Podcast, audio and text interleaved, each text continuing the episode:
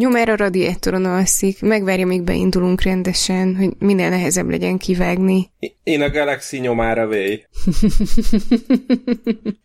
Hú, ezen most eh, nagyon kellett gondolkodnom, hogy hol, hogy illeszthető a, a világba, de megvan.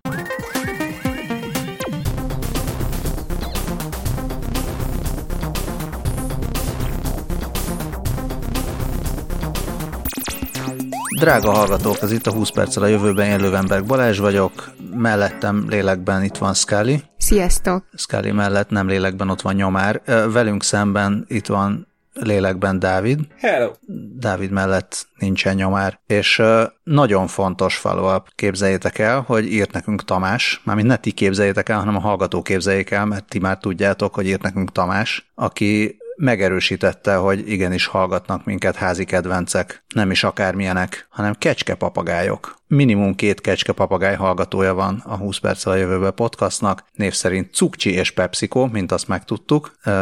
Hát először is szerbusztok Cukcsi, és szerbusztok á, Pepsico. Nem, na jó, ezt ne, erre nem készültem fel, hogy ezt Igen, hogy lehet ez majd így kimondani. nyelvtörő. Nem Ezt baj. én is néztem.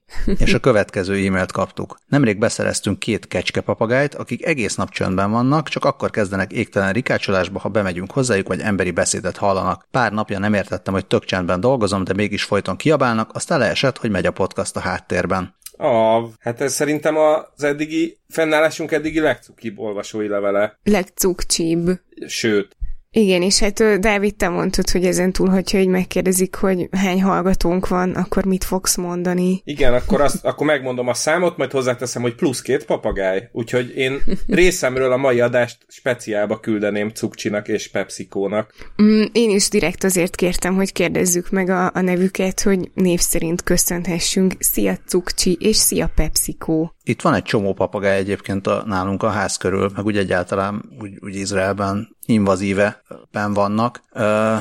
Nem tudom pontosan, hogy milyenek, nem kecskék, pedig a múltkor megnéztem, de elfelejtettem. Ezek az, az ilyen élénkzöld, nagyon rikácsoló papagájok, számos más országba is jól beinvazív költöztek.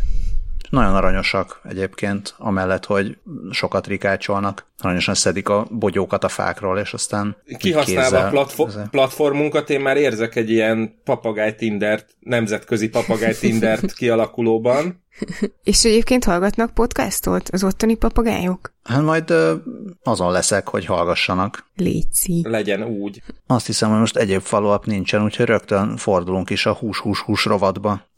Az adás Igen, azt akar- azt rovatizálója akartam mondani, az Dávid volt most, nagyon szépen köszönjük, Dávid. részemről megtiszteltetés, és annyit szerettem volna az imént mondani, hogy csak ne kössük össze az első rovat nevét a papagájokkal, mert abból semmi jó nem sül ki.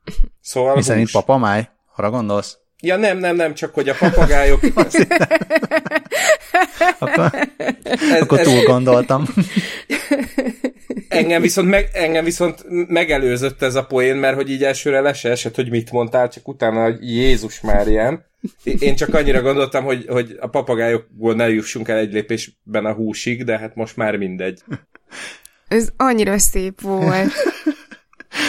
Jaj, és még csak az első hírnél se tartunk. Ami az, hogy a, hogy a drága tudósok készítettek egy olyan gépet a Zürichi Egyetemen, ami akár egy hétig is életben tudja tartani az emberi szervezeten kívül a májat. Az emberi szervezeten belül ugye jóval tovább életben tudjuk tartani a májat, hogyha minden rendben van, de eddig az eddigi gépek, azok, hát pontosabban nem, nem, nem gépek, hanem eddig maximum 24 órán keresztül tudták így jegelve működőképesen tartani a májakat, ugye transplantáció előtt, viszont, viszont így sokkal, sokkal több ember juthatna transplantált májhoz. Azt írja a, Tech, a MIT Tech Review, hogy jelenleg ö, 17 ezer ember vár csak az Egyesült Államokban májra. Az átlagos várakozási idő egy évhez közelít, és, és hát azért általában olyan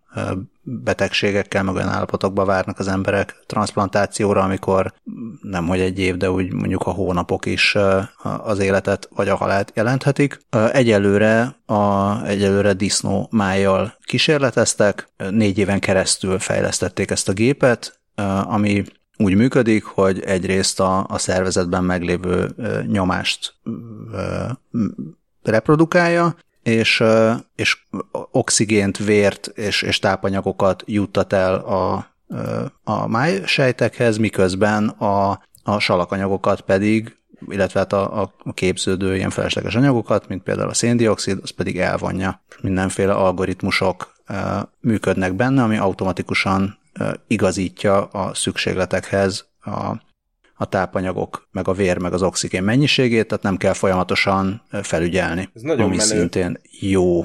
Ja, és butaságot mondtam, mert nem csak, tehát már, már emberi májon is kipróbálták, és tíz olyan májat használtak fel, ami már transplantációra nem lett volna alkalmas, tehát ahhoz már túlságosan sérült volt, és a tízből hat nem csak, hogy túlélte a tesztet, de még, még javultak is a, a sérülések, tehát uh, még egészségesebbé is váltak a, a gép fenntartó tevékenysége során. Wow. Ez, ez a leg, legjobb része ennek a, a hírnek, szóval az egész tök, tök menő, de ez a legizgibb, bár nem tudom, hogy ez a természetes gyógyulási folyamat működhetette ott, vagy, vagy a gép miatt lett jobb az állapota a májaknak, de akárhogy is van, ez egy nagyon menő fejlesztés. Annyit írnak egészen pontosan, csak erre, amit mond az Dávid, hogy azt nem, nem tudom, hogy pontosan hogyan vizsgálták azt, hogy egészségesebbé vált a, a máj, de hogy mértek különböző gondolom itt ilyen enzimeket mérnek, meg egyéb olyan vegyületeket, amiknek a megléte jelzi a májsérülést, és ezeknek a szintje csökkent. Uh-huh. Azt nem tudom, hogy egy- egyebet még mértek-e, vagy vizsgáltak-e. Ezt kell elkezdtél valamit mondani, hogy, bocs. Igen, igen, igen, hogy azt néztem, hogy végig csak machine-ként emlegetik a cikkben, pedig amikor én először megláttam a témát, hogy az jutott eszembe, hogy ezt Liverpoolnak kéne hívni. Hát vagy My Computernek. Oh. Na hát ez tényleg tök ígéretes, én nagyon kíváncsi leszek, hogy ez mennyivel fogja csökkenteni az ilyen transplantációs listákat, mert igazából belegondolni nem merek, hogyha az Egyesült Államokban közel egy év a várakozás, akkor ez mondjuk nálunk mennyi lehet. Hm. Ahol többet isznak. Még azon, az, azon gondolkodtam ebből azonnal, hogy agyra mikor fognak ilyen gépet csinálni, és akkor mi lesz. Hmm. De jó lenne, hogyha lennének olyan hallgatóink, akik el tudnák mondani, hogy az agy esetében, tehát az, az mennyivel bonyolultabb szituáció. És mennyivel lesz egészségesebb egy idő után. Igen.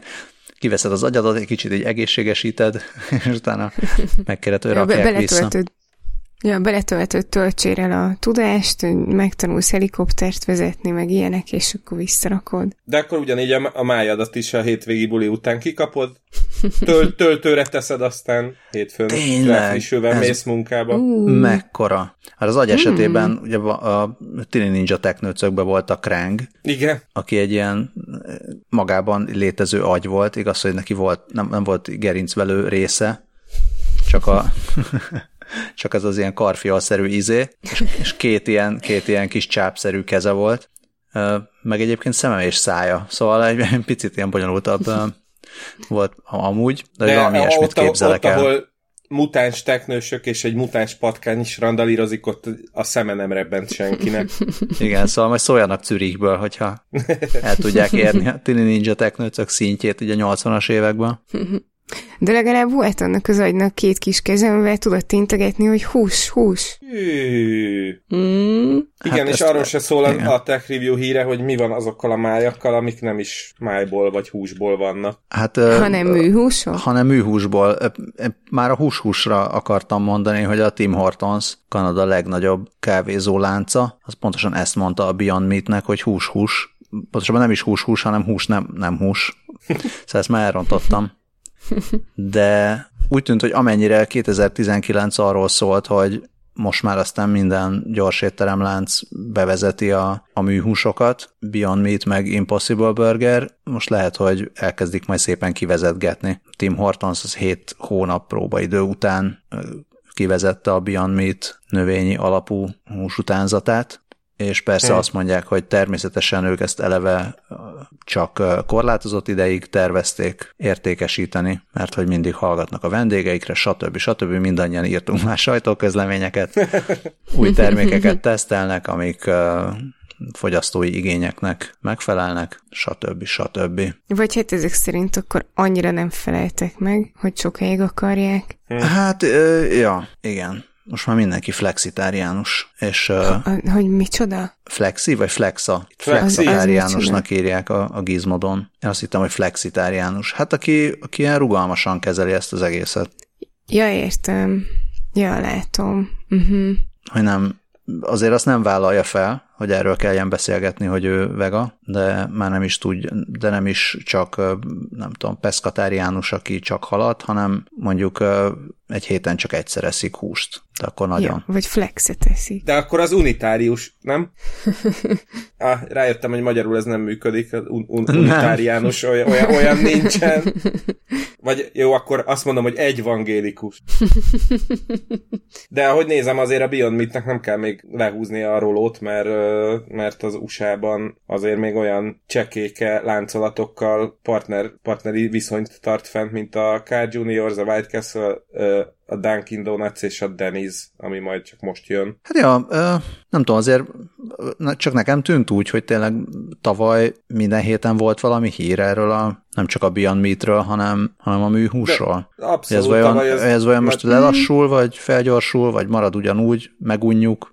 Szerintem ez, tavaly pörgethették ki több cégnél is a PR keretet erre, és mert tényleg, tényleg nagyon sok ilyen volt. Tehát a Beyond Meat, Impossible Meat, ez a két legnagyobb, és akkor ezen kívül is van még körülbelül vagy öt cég, amiből mondjuk háromról biztos, hogy mi is beszéltünk. Uh, igaz, valószínűleg így a ta- tavalyi évet elvitte az újdonság varázsa, és akkor ott mindenhol nagyon mentek ezek a dolgok. Itt írják is, hogy amikor a Beyond Meat tavaly májusban kilépett a tőzsdére, uh, illetve nem, hogy aki, a, tavaly léptek ki a tőzsdére, és májusban a, a Tim Horton együttműködés bejelentése után 16%-ot ugrottak a, ugrott a részvény árfolyamuk.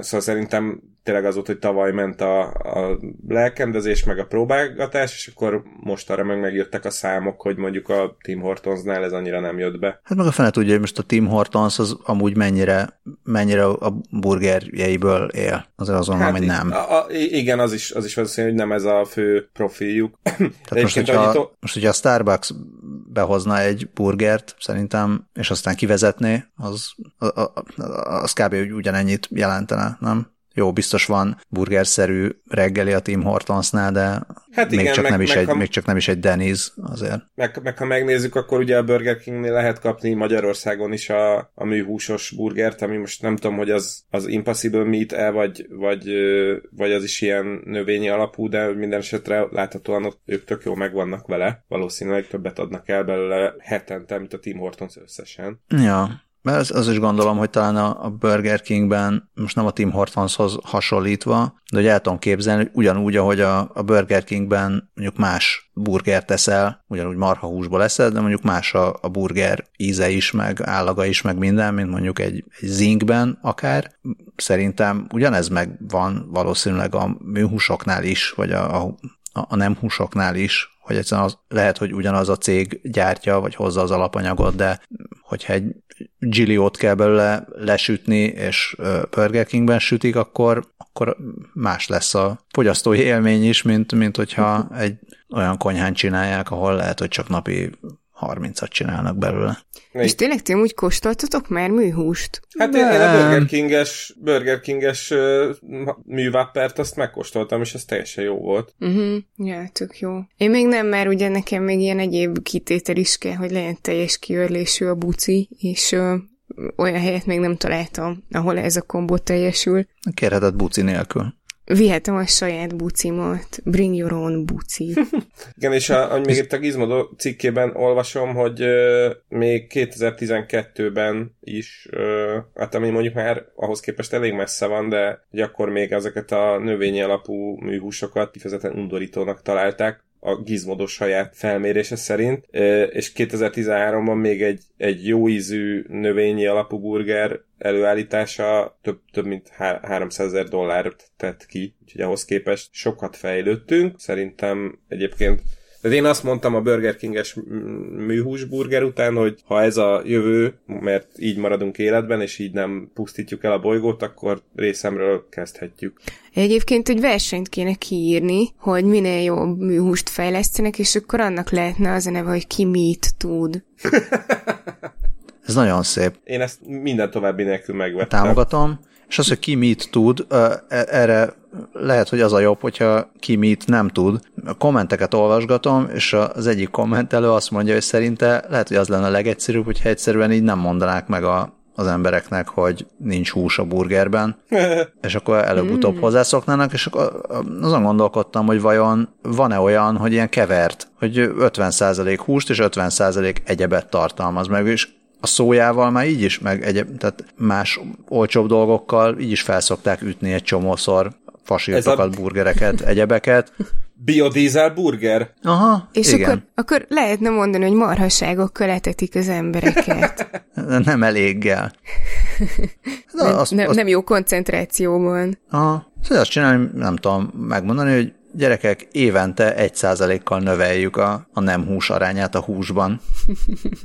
Vagy ilyen orosz rulett burger, hogy így mi, minden hatodikban van csak hús. Van, van itt, van ebbe craft szerintem. Jó, hát ötletek és vannak. A, és akkor már a jingle is megvan, mert majd valaki elénekelheti, hogy hová tűnt a boldog bífjúság. Au. Na, a lényeg, hogy ne legyen szívás. Ó, nagyon szép. Annyira nem. De miért mondom ezt? Mert... A, az átvezetésre mondtam, I- hogy szép. Igen, igen, azért, azért mondja ezt Balázs, mert uh, nem csak hamburgerhúst növesztenek uh, már laborban, hanem szívizmot is, sőt, mert szívizmot már növesztettek egy ideje laborban, de most először fordult elő, hogy azt be is ültették egy emberbe. Igaz, nem Erre... a szívébe, hanem a fülébe, de...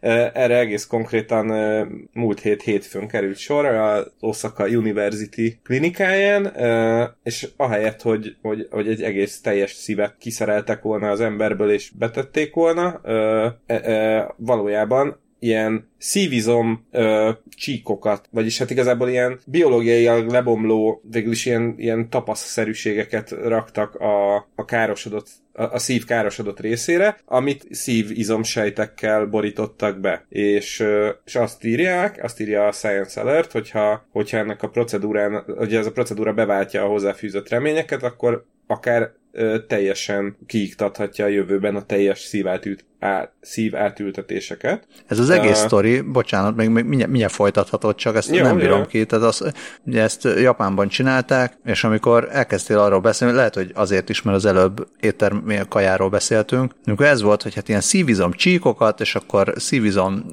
sejtekbe, hát ez az egész egy kicsit ilyen panírozás volt a, a szemem előtt, hogy vannak ilyen kis szívizom csíkok, azt úgy picit úgy beleforgatják aztán más sejtekbe, és aztán Aztán megtöltjük, és 37 fokon szuvidáljuk.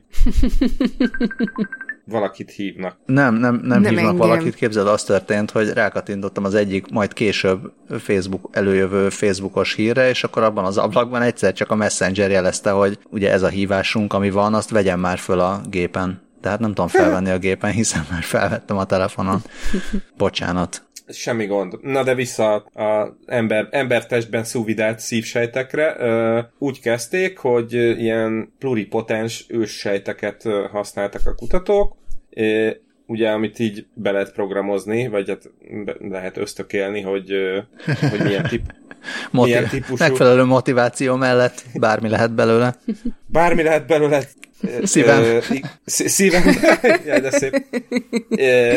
és, és hát szóval ilyen, ilyen sejteket használtak fel, és ebből ezeket vették rá, hogy ugyan alakuljanak már szívizom sejtekké. Egyébként a páciens, akibe beültették, az az isémiás kardiomiopátiában szenved, ami azt jelenti, hogy, hogy a szíve nem tud elég vért tovább pumpálni, azért, mert a szívizmok nem kapnak elég vért. Ez egy ilyen elég, elég kellemetlen ö, helyzet, ö, és súlyos helyzetben ö, szívetültetés válik szükségessé, de most egyelőre a kutatók azt remélik, hogy ezek a ö, kis szívizom sejt tapaszok ö, olyan fehérjéket választanak majd ki, amik segítenek a, a szívizom erek regenerálódásában, és akkor ezzel így javul, javíthatják a páciens szív működését. Egy évig fogják majd ö, figyelni hogy mi történik, és közben kilenc másik emberen szeretnék a következő három év során végrehajtani ugyanezt a procedúrát, hogyha minden jól működik.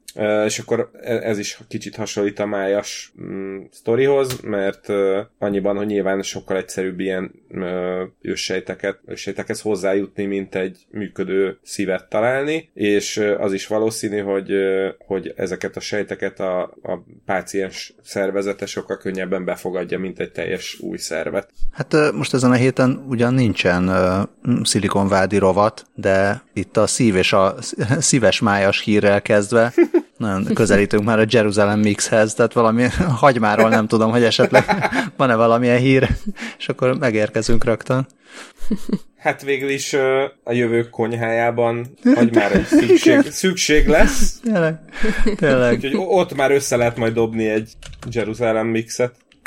De akkor meg is érkeztünk, nem? Sineken, a jövő uh-huh. konyhájába. Igen, majd ezek a robotok megsütik, hogyha nem tudjátok, hogy mit kell, vagy hogy kell. Én arról találtam hírt, hogy kijött egy csodálatos konyhai robotnak már az legújabb generációja, mert a, a régi robotot azt csak simán úgy hívták, hogy ROAR, ez annak rövidítése, hogy Robot on a Rail, és az új változat az már a Flippy Roar, ami már sineken mozog, és az előző az még csak ilyen állványra szerelt változatban működött, és nagyon nagy helyet foglalt, de ez, a, ez már, ez a görgőkkel mozgó változat, ez már sokkal kisebb, és uh, sokkal olcsóbb, és sokkal hatékonyabb, és uh, az jutott eszembe róla, hogy egyszer egy korábbi adásban beszéltünk már a robotbaristáról, ami szintén ilyen robotkar volt, és ő készítette a kávét. Visszakerestem, ez az 53. adásunkban volt, az amíg a nagy fal között csinálják.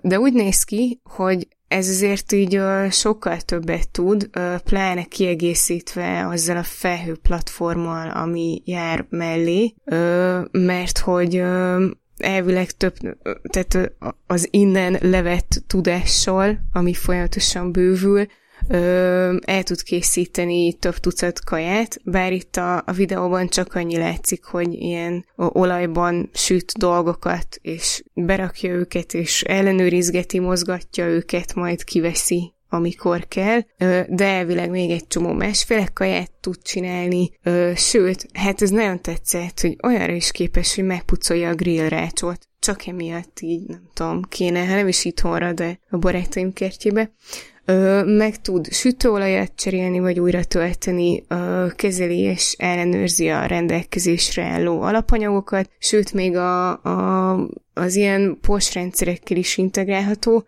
úgyhogy közvetlenül kaphat infót arról, hogy éppen mennyi és milyen rendelés van, és az alapján még azt is tudja optimalizálni, hogy melyik feladatot lenne, lenne jobb ellátni. Végül, amikor olvastam a cikket, így az jutott eszembe, hogy így, hogy így a robotok elveszik a bölcsészek munkáját a gyors éttermekben. Viszont nekem az rémlik, hogy egész konkrétan a, mert hogy itt azt írják, hogy a ROAR formálisan a Mizo előző terméke, a Flippy továbbfejlesztett változata. És szerintem a Flippyről mi tökre beszéltünk már, mert az, ő volt, Flippy volt az a hamburger sütő robot, aki nem volt, nem volt elég gyors, ezért kirúgták. Komolyan, de hmm. durva. A kávésre emlékeztem, a hamburgeresre nem. Bizony, úgyhogy uh, itt most már ez a továbbfejlesztett Flippy majd most visszatér, aztán majd jól pislokat mindenki. És visszarúg. Flippy visszarúg. Hát Flippy most 30 ezer dollárba került, de így a, a cég, ami fejleszti, az már tervez ilyen mindenféle még, még olcsóbb változatot, úgyhogy, úgyhogy lehet, hogy jól elterjednek meg. Hát így azt írják itt a cikkben, hogy, hogy nagyon sok helyen használják, és egyre több helyen fogják. A, és és mi, a, mi befogadjunk, ami... hogy az olcsóbb változatokban majd egy dolog nem lesz benne, a takarító üzemmód. ezt akartam, ezt akartam kérdezni, nem is a grill rács takarítás, mert még az hagyján. Azt látom, hogy a vagy el tudom képzelni, hogy a robot sikálja a grill rácsot. De hogy ott rakosgatta be a sült krumplit, vagy hát a, a mélyhűtött krumplit az olajba, nem tudom, hogy szoktatok-e olajban sütni, de hát az fröcskal össze-vissza. Szóval, hogy a mm. robotot kitisztítja meg, miután egész nap, egész nap nyomta ott az olajban sütést, négy pályán, meg sineken rohangálva, szóval hogy valami, vagy valami nagyon spéci nanoanyagból legyen a bevonata, hogy egyszerűen semmi nem tapad meg rajta, vagy pedig az lesz a Jó legszarabb munka, amikor a, robot. amikor a robotot meg kell tisztítanod. És akkor vagy lesz Hát, egy robottisztító robot, Igen. É, és én közben, menet közben feltaláltam az automosók mint helyre a robotmosót, Mm. úgyhogy ezt majd, ezt majd egyből a Scully féle szervnyomtató ügynökség tőszomszédságába fogom elindítani. Azt mondod, hogy koszosak lesznek a szervnyomtató robotjaim? Ezt nem mondtam egy szóval se, csak gondoltam, hogy ha, Ja, má, ha már itt vállalkozunk, akkor közben akár köz, Ja, jó. köz, közel is lehetünk egymáshoz egy következő adás felvételéig. Ja, persze, persze, az simán. Ja, sőt, ilyen közös kedvezményeket biztosíthatunk. Minden, minden lemosott robotnak olcsóbb az új szerv. Uh-huh, ja. Na hát kellenek majd az új szervek, esetleg az új emberek, hogyha mind meghalunk. Már pedig Ez a vírus, vírus, vírus, vírus rovat a hús, hús, hús után. Nem tudom, hallottatok-e róla? Van mostanában vírus. most akkor a podcast erős Wuhanó repülésbe vált át? Ó, Jaj. oda ne vuhanjak. Na, ez tette fel a koronát az egészre. Nem is gondoltam, hogy jó lenne foglalkoznunk a Wuhani koronavírussal, amennyiben most ezt ennek hívják. Ennek hívják? Vagy van neki valami más, más neve? Igazából csak koronavírusnak szokták most már mondani, szerintem már lett annyi personál brandje, hogy nem kell már Wu- Wuhanhoz hozzákötni, de nyilván azzal, azzal együtt is szokták Ja, azt emlegetni. hittem, hogy a Wuhan turisztikai ügynökség erőteljes munkájának köszönhetően lejött róla a Wuhan. Jó, szóval a koronavírus. Az első hír, amit ezzel kapcsolatban még, még korábban bedobtam, az még január végi, a, a Wired írta, hogy a Blue Dot nevű kanadai ilyen egészségügyi monitoring platform már egy héttel a, a- az amerikai, um, hát ez a Center for Disease Control and Prevention, és akkor ezt Dávid szokta sokkal gyorsabban magyarítani. Ez az amerikai járványügyi központ. Yes, ezt, ezt igen, ez, ez volt a nyelvemen. Szóval a járványügyi központ január 6-án ö, jelezte, hogy, hogy van egy ilyen influenza jellegű fertőzés, ami elég gyorsan terjed Wuhanban. Január 9-én jelezte a WHO már publikusan, viszont ez a Blue Dot nevű cég az ügyfeleinek már december 31-én kiküldte az alertet, hogy figyelem, mert itt, itt van valami, van valami necces dolog, ami történik Kínában. És a Blue Dot egy egy AI, algorit, AI alapú algoritmust használ, ami a, a világ minden táján figyeli a híreket, azokat a azokat a híroldalakat, meg azokat a tudósításokat, amik akár emberi, akár állati, akár növényi betegségek kitöréséről szólnak, meg az ilyen hivatalos tájékoztatásokat, és e- ezeket kielemzi, az ügyfeleinek küld figyelmeztetést, hogy kerüljék el ezeket a területeket. És hát azt, azt látjuk, hogy, meg hát ők is azt, ezt ismerték fel. Az alapító egyébként ö, ö, egy torontói kórház ö, ilyen fertőző fertőző betegségek osztályán dolgozott a, SARS járvány kitörésekor is, és azóta gondolkodott azon, hogy ki kéne fejleszteni valami olyasmi, olyan rendszert, ami jó, jobban tudná követni a betegségeket, mint, mint ezek a hivatalos bejelentések, mert azt látja, hogy, hogy azért a kormányok, meg a nemzetközi szervezetek sokszor elég lassúak, és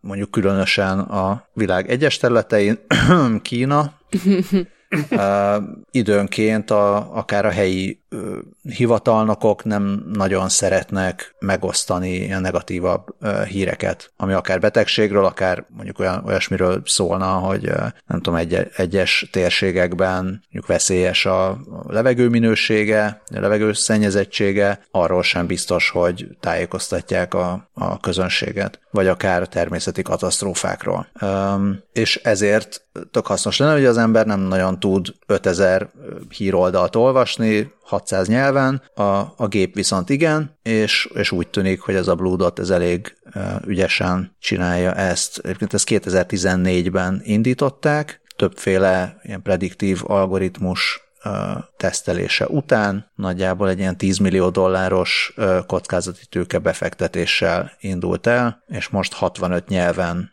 figyeli a híreket, meg a légiközlekedési adatokat is. Ott valami zümmögött, remélem, hogy nem a kínai kormány küldött egy drónt valamelyik kötökre. Nem, valami motor mehetett nálam a háttérben. Hát azt hiszed, igen. Ja, jó. Úgy tűnt. És Majd azt, az AI megmondja, hogy mi volt valójában. Igen. Ez a CEO, akit egyébként úgy hívnak, hogy Kamrán Khan, ami nem tudom, pluszpont, kap egy ilyen kis nem, nem teljesen hülye név, de azért egy nagyon jól hangzó név. Szóval, Honorable Kamrán, mention. Igen, pontosan. Kamrán Khan azt mondja, hogy egyrészt uh, ilyen természetes, uh, természetes nyelvi feldolgozást is használnak, meg gépi tanulást a, arra, hogy a az algoritmus meg tudja különböztetni a Mongóliában kitört antrax járványt a, a, az antrax együttes koncertjeitől. Mm. Ami egy kiváló érzékletes példa. És utána még a, a cégnél dolgozó járványügyi szakemberek is kézzel, vagy hát a saját emberi agyukkal is átnézik az elemzéseket, és eldöntik, hogy ez tudományosan megalapozott-e, mármint a következtetések tudományosan megalapozottak-e, és utána elküldik az ügyfeleknek, melyek, akik között vannak, vannak kormányzati, vannak üzleti, és vannak ilyen egészségügyi intézményi szereplők is.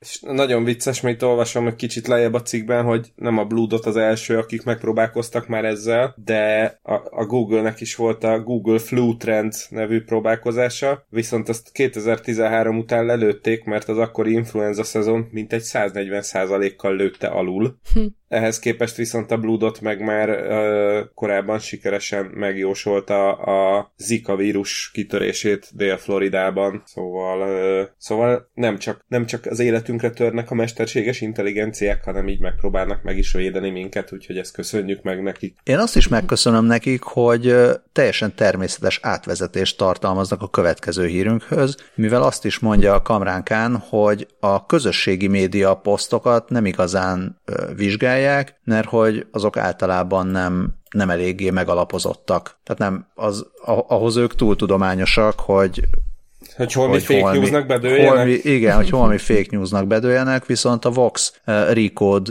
uh, rovatában van egy tök szép hosszú cikk arról, hogy a, a tech cégek hogyan próbálnak a koronavírussal kapcsolatos uh, fake news-zal küzdeni. Tehát természetesen ilyen, ilyen esetben, meg bármi olyan hírre kapcsolatban, ami felzaklatja a közvéleményt, megjelennek a különböző hoaxok, és akkor itt a Facebook, Twitter, YouTube és TikTok uh, került be a cikkbe, és onnan szedték össze a különböző hamis híreket, kezdve onnan, hogy ez egy kínai biológiai fegyver, ami elszabadult, ugye valaki sok Stephen Kinget olvasott, ami, ami így Facebookon pörgött rettenetesen, vagy pörög talán még most is, egy Behold Israel nevű, nevű oldal. A, a méltán népszerű és megbízható. Igen.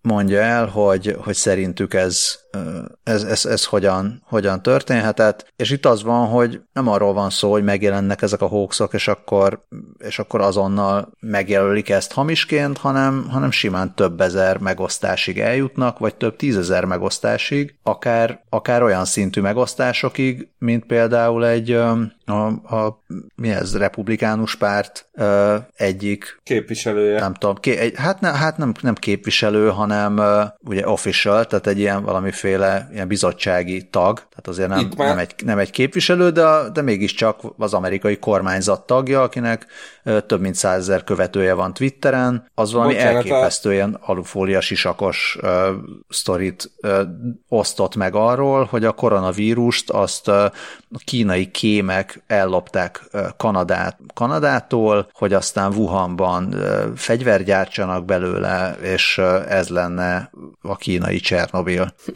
De bocsa, izé, a Jim Banks ő republikánus, a izé, congressman. Ja, oké, okay, én, én, a, én még a Solomon Yue-nél ja, tartottam, Solomon Yue, de, de oké, okay, lehet, hogy Jim Banks is megosztotta, akkor vannak, ilyen, vannak olyanok is, akik ebből konkrétan pénzt akarnak csinálni, vagy éppen, vagy éppen számítógépes vírust, vagy malware terjeszteni, ami, amik pedig olyan oldalak, amik a koronavírusra, tehát azt állítják, hogy létezik vakcina, és akkor megveheted ezer dollárért, vagy egy bitcoinért. Mm. Ugye nem létezik vakcina.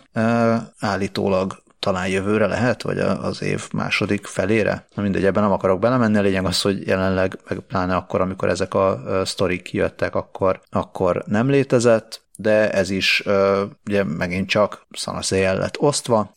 Szóval nagyon, nagyon számos példa van az összes ilyen platformon arra, hogy, hogy mekkora hazugságok terjednek, és milyen, mennyire széles körben terjednek, és mennyire lassan reagálnak a, az egyes platformok ezekre. Azon kezdtem meg gondolkodni, hogy, hogy tudom, tehát hogy ez már így volt, volt uh, sajtóperek kérdése, meg médiátika, mit tudom én, de hogy, hogy valamit tökre ki kellene találni arra, hogy te, ilyen, hogy a, hogy a Facebookon egy, nem tudom, helyre lehessen igazítatni egy ilyen dolgot. Tehát, hogy például ez a cucc, amit kirakott a, az első ember, vagy a, ez a Behold Israel oldal, amit nézem, hogy 344-en kommentelték, és 4300 megosztás van rajta, hogy amikor bebizonyosodik egy mondjuk erről a posztról, hogy ez fake news tartalmaz, hogy akkor ezeknek az embereknek, akik megosztották, kommentelték, ezeknél úgy szögelődjön oda a newsfeed tetejére egy hétig mondjuk az, hogy hello, te megosztottad ezt a cuccot, na ez kamu volt. Mert hogy máshogy nehezen tudom elképzelni, hogy hogyan lehet ezt visszatömködni a, a, lyuk, a lyukba, honnan jött. Hát, hát szerintem, szerintem sehogy nem lehet ezt visszatömködni a lyukba. Tehát itt a, a, adott esetben a Facebook felelőssége az nem abban áll, hogy le, lehessen helyreigazítani, hanem abban, hogy hogy tud létezni az az oldal. Hát gondolod, ne, hogy jó, hát igen. nyilván, hogyha van egy ilyen oldal, akkor nem ez az első olyan híre, ami óriás nagy kamu, hanem általában ezeknek az oldalaknak minden egyes híre ekkora óriás nagy kamu. Miért tudnak létezni ezek az oldalak? Miért tudnak hirdetni ezek az oldalak? Azt is tudjuk, hogy ilyen oldalak nem nőnek fel hirdetés nélkül. Tehát a Facebook egyértelműen abból szerzi a pénzét, hogy ilyen oldalak hirdetnek rajta. De ezért, ezért rettenetesen álságos, ezért nagyon-nagyon gáz, amit a Facebook csinál, mert mert nem, tehát nem azt kell mondani, hogy hát, hát mire észrevesszük, meg hogy küzdünk a fake news ellen. E, ezek az oldalak, e, ezen nőttek fel, és nem Igen. maguktól nőttek, hanem hirdetési pénzen nőttek. Tehát Igen, és közben ez, a Facebook ez simán elő egy, közben a Facebook simán elő egy olyan hirdetést, amiben így kb. egy nem tudom, veszőhiba van. Most nyilván túloztam, mert láttam, láttam 20%-nál nagyobb a kép, képbe a szöveg. Igen, igen, hasonlók, igen. tehát persze. Arról Eltüntetek, vagy most a... mindenki csak sokkolt ne... csöndben van sokkot, sokkot kaptunk, nem, én még annyit, annyit akartam hozzátenni, hogy és akkor egyébként a Facebook simán elő mondjuk szexuális fel, felvilágosító tartalmakat, mert izé, jaj, jaj, izé, melbimbó, meg egyebek, úgyhogy ezút, ezúton kérem a minket hallgató papagájokat is, hogy, és a kedves hallgatókat is természetesen, hogy mindannyian küldjünk egy felemelt középső újat Mark Zuckerbergnek. Hát én bízom benne, hogy Cukcsi és PepsiCo nem, nincsenek a Facebookon. Nem kecske papagájoknak való ez a platform vidék. De attól még, hogy nincsenek ott, még küldhetnek ők is feltartott középső karmot. Így, így. Biztos a Twitteren vannak. Na, de ami még ennél is fontosabb, igen, vannak az még az, bajok. hogy igen, vannak még bajok, mert az hagyjál, hogy mind meghalunk a vírustól, de mi lesz, hogyha nem lesz következő iPhone?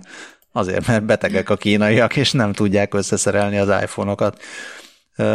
De, de tényleg nem tudok más, csak, csak röhögni ezen a cikken, hogy persze nem, egyébként nem, nem vicces, és nagyon szomorú, de hogy, hogy eljutottunk azokhoz a cikkekhez már, ez konkrétan a ZD neten, hogy, hogy mi lesz akkor, hogyha a kínai ellátási lánc összeomlik a vírustól mármint a járványtól. Hát akkor lehet, hogy lesz nagyobb problémánk annál, hogy most jön a következő iPhone, vagy nem.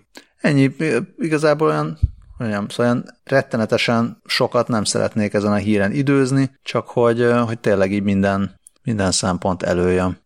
Wet markets. Közben előjönnek ilyen, ilyen dolgok, hogy mi az a wet market. Igen, ezt én is pont ebben a pillanatban gondolkodtam el rajta, és, és mi az a wet market ezen a téren? Hát nem állatorvosokat árulnak, az biztos.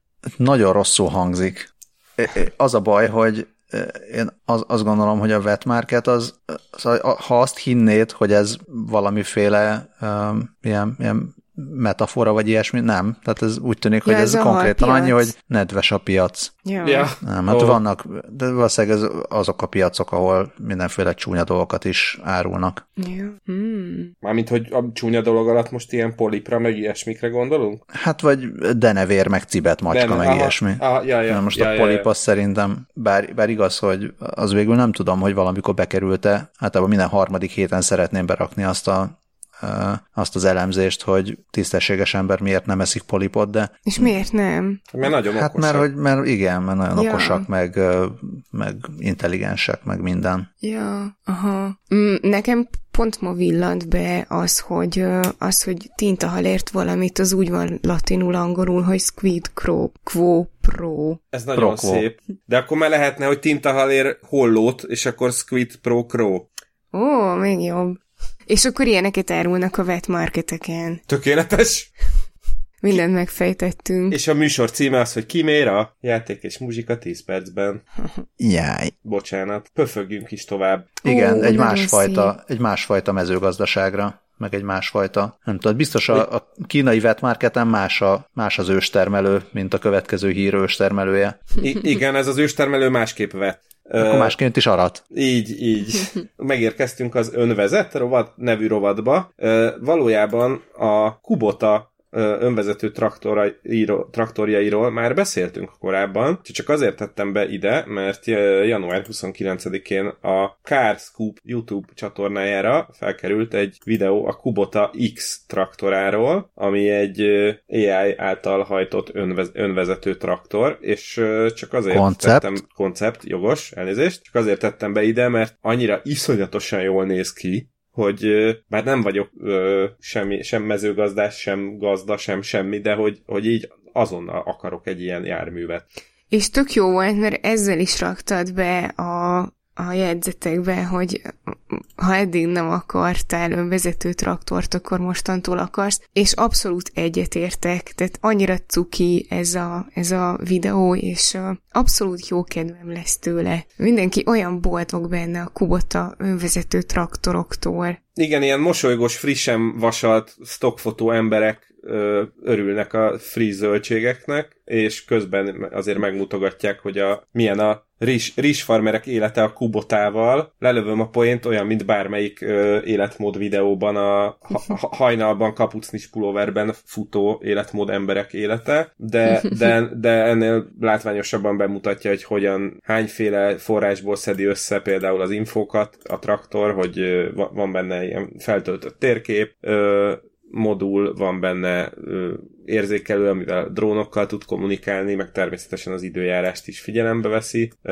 és akkor például kiküldesz egy drónt, a drón megmutatja szépen a traktornak, hogy ettől eddig száncsál, édesfiam, ez küld egy jelet a, a lelkesen joggingoló rizsfarmer okos órájára, aki ott jóvá hagyja, hogy jó van, mehet, és akkor már indul is a szántás vetés, és akkor még itt az is meg van mutatva, hogy mindenféle ö, eszközöket hogyan lehet telepíteni a, a, a traktorra, lehet a hátára akasztani ilyen trágyázógépet, meg van, van egy nagyon érdekes ö, paddlingnak nevezett mezőgazdasági módszer, ami a, vala, valahogyan a rizs elvetésével áll szorosabb kapcsolatban. Ö, ri- Rizsfarmer hallgatóinktól kérnék a, annyi visszajelzést, hogy egy kicsit avassanak be a rizstermesztés ö, csínyába, bínyába minket, és hogy ebben hogyan tud segíteni egy önvezető traktor. De hát csak ennyi, szóval ez egy tök szép konceptvideó, érdemes megnézni. Úgy néz ki, mint egy És- transformer, annyit ö, hiányolok belőle, hogy valamikor legalább a videó végén esetleg alakuljon át egy ilyen 15 méteres Gundam jellegű robottá, és nem tudom, szelfizzen egyet a rizsfarmerrel, ez, ez még hiányzik belőle, de amúgy a- Scully-ra reagálva tényleg olyan ilyen viccesen, uncanny de, de valahogy nem, nem tudom, nem negatív módon félig Black Mirroros, félig, félig nem tudom micsodás hangulatú ez a, ez a videó. Nekem az jutott eszembe, hogy szívesen ott lettem volna a forgatáson, hogy ez hogy néz, hogy nézett ott ki, hogy amikor beszélgetést mímeltek a, a nagyon divers csapatban, akkor ott tényleg beszélgettek, vagy, vagy nem, mert senki nem beszélte a másik nyelvét. Szóval itt azért úgy összeszedtek mindenkit, és mindenkit nagyon figyel, amikor ott így előadja a japán néni az agriculture-t. Meg élvezik a kaját, és nagyon finomat termelt, a Kubota X. És egyébként, amikor a japán néni ott előad a kivetítő előtt, akkor az egyik 3 perc 45 másodpercnél a háttérben a képernyőn látható a Kubotának egy valami, nem tudom, unokatesója, ami egy ilyen birodalmi lépegetőre emlékeztet, ami almát szed a fákról konkrétan. Ez kicsit olyan lehet, mint a macskafogó végén, nem? Amikor a, átalakították a macskákat, itt is így a, lehet, hogy ez a kubotáék olyanok, hogy van a robotfelkelés, de aztán, de aztán a robotfelkelés után a, nem tudom, a Kubota fejlesztői egyszer csak írnak valami programot, ami átprogramozza az összes gonosz robotot, és akkor onnantól kezdve, aki eddig ö, lelőtt téged, az mostantól almát szed, a másik meg rizs termeszt. Ugye el képzelni egy, egy ilyen Black Mirror részt, hogy mondjuk van egy ilyen kis mezőgazdász közösség, akik egyszer csak azt tapasztalják, hogy a robotok az emberiség életére törnek, és akkor elkezdenek izomból dolgozni azon, hogy valahogy megfordítsák ezt, a, ezt az apokalipszist, és ide hát, jutnak hát, el, hogy egy ilyen egy ilyen kis kommunát tudnak kialakítani, ahol minden robot azon dolgozik, hogy legyen elég rizs meg káposzta. Hát vagy a Kubotánál már nagyon régen átvették a hatalmat a robotok, és akkor ezek az emberek itt az életükért színészkedik el, hogy ők mennyire ö, örül, örülnek mindennek. És a rendfenntartó erők is mozgósították magukat, ahogy hallom. Igen, igen, ez is nálam. Még mindig nem, nem tudom, túl sok rosszat mondtunk. Nem, csak ker- nem kergetik azt az előző motorost. Ja, igen, igen. Ö, én még azon gondolkoztam, hogy a, a névválasztásban vajon mennyire játszott szerepet, hogy elmondhassák, hogy megvan benne az X-traktor. Oké, okay. roll credit szerintem. A David, roll credit a következőre guruljunk át? Igen, vagy lehet, hogy a, azt hittem, hogy már a motoros említése is már a következő hírhez ja, kapcsolódik. Ne, nem, de lehetett volna. E, ezúton kérek elnézést a kedves hallgatóktól, mert a Mesebölnek hála rászaladtam egy 2018-as hírre. De szerintem ez, ez is lehetne már egy ilyen játék, hogy nem tudom, ilyen kis bingo, hogy találd meg, melyik hírünk volt 2014-es. Igen. De vagy, vagy így el, így el, hogyha Jó. valami régebbi hír volt. Ö, és aztán közre magad a máj tisztító bigyóra. Na de a lényeg, és hogyha vezetnél, és hogyha vezet, vezetnél, mondjuk motorral jöttél, a, nem tudom, a podcast, podcast hallgató helyedre, akkor, akkor ne te vezess haza. E, igen, szóval ezt mindezt megteheted a BMW-nek a ö, önvezető motorjával, ami... Ami nem, nem önvezető. Nem, tehát ő, ők azt írják, hogy az, csak nem, nem tudom elképzelni, hogy... Csak nem úgy. Már mire gondolsz? Most nem értem. Hát, hogy robot vezeti. Ja, hát inkább jó, ilyen távirányításos. Igen, igen, e, ennyiben csalnak meg, mert azt is mondják, hogy self-driving motor, meg azt is mondják, hogy robot-controlled prototípus. E, akárhogy is van, a motor képes magától két keréken haladni, fordulni, e, fékezni, sőt, még a kis támasztékát is le tudja tenni. Én egyetlen egy dolgot nem értem, nem értek, hogy ez mire jó. Ö, mondjuk azt a meseből is írja, hogy ezt nem fogják piacra dobni, mert csak kutatási célokat szolgál. Biztos vagyok benne, hogy a jövő motorjaiban már majd lesznek ilyen mindenféle önegyensúlyozó és hasonló rendszerek, de, de azért egy nagyon vicces ennek az egésznek a létezése, mert hát így a motor, az egy, én nem motorozom, de a, a, a, akiket ismerek motorosokat, ők, ők mind az ilyen ú, a szabadság, és akkor hazaérek a munkából, és, és nekiesek az, az útnak, és csak száguldok, és lobogtatja a hajamat a szél, és arra megyek, amerre én akarok, akkor ehhez képest egy önvezető motor az, az mennyire egy fölösleges valami lenne, hiszen akkor gyakorlatilag ráülsz, és nem csinálsz semmit. Na, de én tovább kattintottam máshova, mert a, meseből mindig azt csinálja, hogy, hogy benyom a Twitterre egy ilyen videót, egy címmel, és akkor azt megnézed, mert tényleg tök érdekes, de utána, utána egy érdemes mást is elolvasni. Én eljutottam a Popular Science hát akkori beszámolójára erről a BMW motorról, ahol elmagyarázta Felix Deisinger, aki a Motorcycle Safety and Rider Assistance részét vezeti a BMW-nek, ez a motor, motor biztonság és a, és, a, és a motoros segítésével foglalkoznak.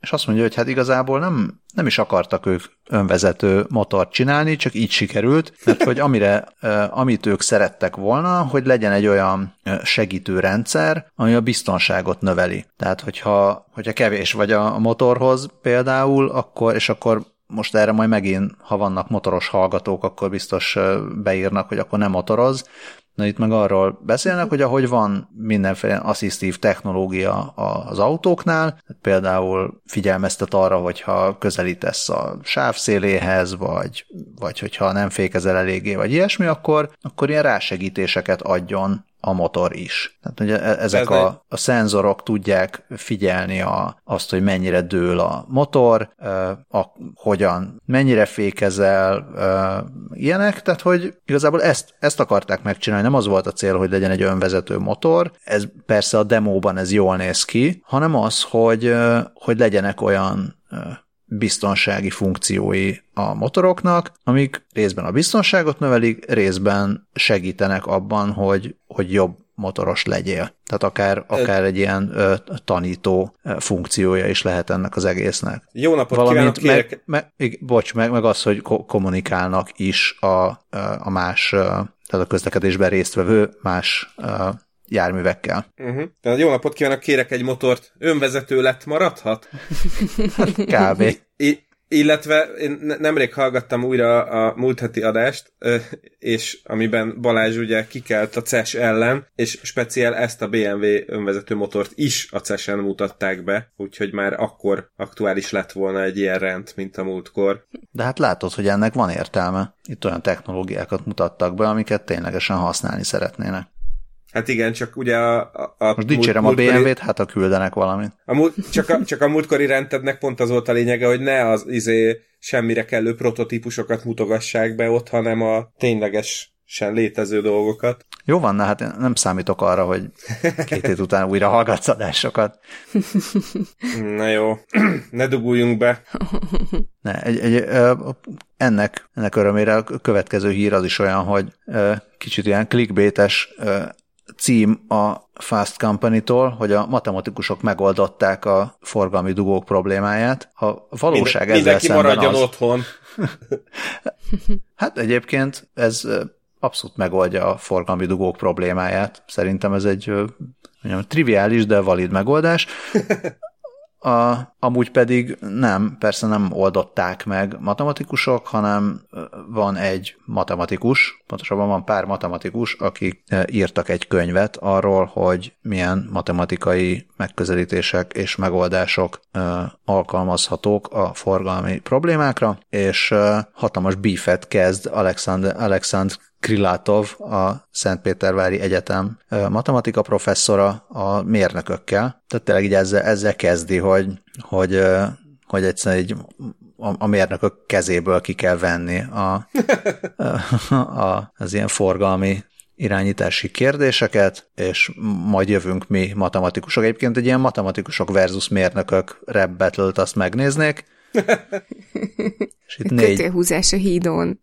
ja négy pontban foglalja össze a, azt, ami szerinte megoldaná a, a dugókat. Az egyik az, hogy mindenki ugyanazon a, ugyan ugyanazt a navigációs rendszert használja. Köszönjük! Krilátov professzor. Lehet, hogy arra is gondol, hogy és lehetőleg ez a Krilátov nav legyen, amit egyúttal megtalálhatnak az App Store-okba. A, a másik, ami, ami ö, ilyen érdekesebb ennél, hogy ugye van egy csomó olyan út, amit egyszerűen nem fogsz tudni szélesíteni, mert ott van a város. És ezért a matematikai modellekre kéne hallgatni, amik megmondják, hogy hol vannak azok az utcák, ahol a parkolóhelyeket sávokká kéne alakítani. Tehát egyszerűen ilyen parkolási tilalmakat vezetne be. Rendkívül uh, életszerű eddig.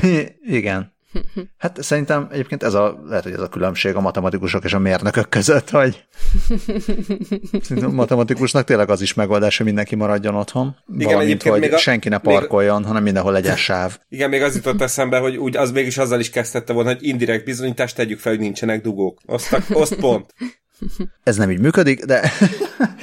jól van, jól. Szóval, Bölcsész vagyok, ezt vedd Valamint a, a harmadik, harmadik ilyen, na hát, észrevétel, az az, hogy azokban a városokban, ahol szeretnék növelni az elektromos autók használat, ö, használati gyakoriságát, ott legyenek külön sávok, amiket az elektromos autók használhatnak ehhez nem kell matematika professzornak lenni, és a negyed, negyedik pedig az, hogy, hogy létre kéne hozni a meglévő városi infrastruktúrák digitális másolatát, és ott jól lemodellezni mindent.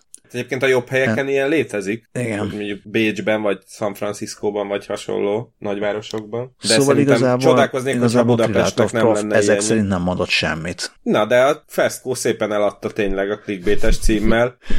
Igen, és meg lehet venni a, meg lehet venni a könyvét. Navigációs a... rendszerét nem? Azt nem. Szerintem az még nincsen neki. Lehet, hogy a könyvből befolyt bevételekkel próbálja majd megfizetni a fejlesztési költségeket. Az hát e-book, e-bookot egyébként mindössze 117 euróért meg lehet venni. Pedig, pedig ha szegény professzor tudta volna, hogy ennél mennyivel egyszerűbben lehet a dugókat eltüntetni az utcáról. Ja, bizony. Egy, egy német performance művész ilyen néhány perc alatt megoldotta, hogy kiürített egy hidat. Legalábbis ezt írta az Index. Uh, bocs, azért raktam be a Facebookos linket is, mert én először Vitézi Dávid oldalán láttam, de aztán az Index is megírta, hogy uh, ez a Simon Weckert nevű úriember azt akarta kipróbálni, hogy át tudja verni a Google Maps-et, uh, és, uh, és egy ilyen kis kézi kocsiba belepakolt száz darab telefont, mindegyiken a Google Maps volt megnyitva, és azt így végighúzta egy hídon a városban, ahol él, nem is látom hirtelen most hol, ö, és a, a videóban az látszik, hogy ő ott így egyedül bandukol a híd kellős közepén, nagyon-nagyon idegesítő ennyi Ez Berlin kis kézikocsia, Berlin, bocsánat, és, és sehol egy autó, és, és igazából, a, ahogy így néztem a videót, bennem az merült fel, ami hát itt a matematikus első pontja volt, hogy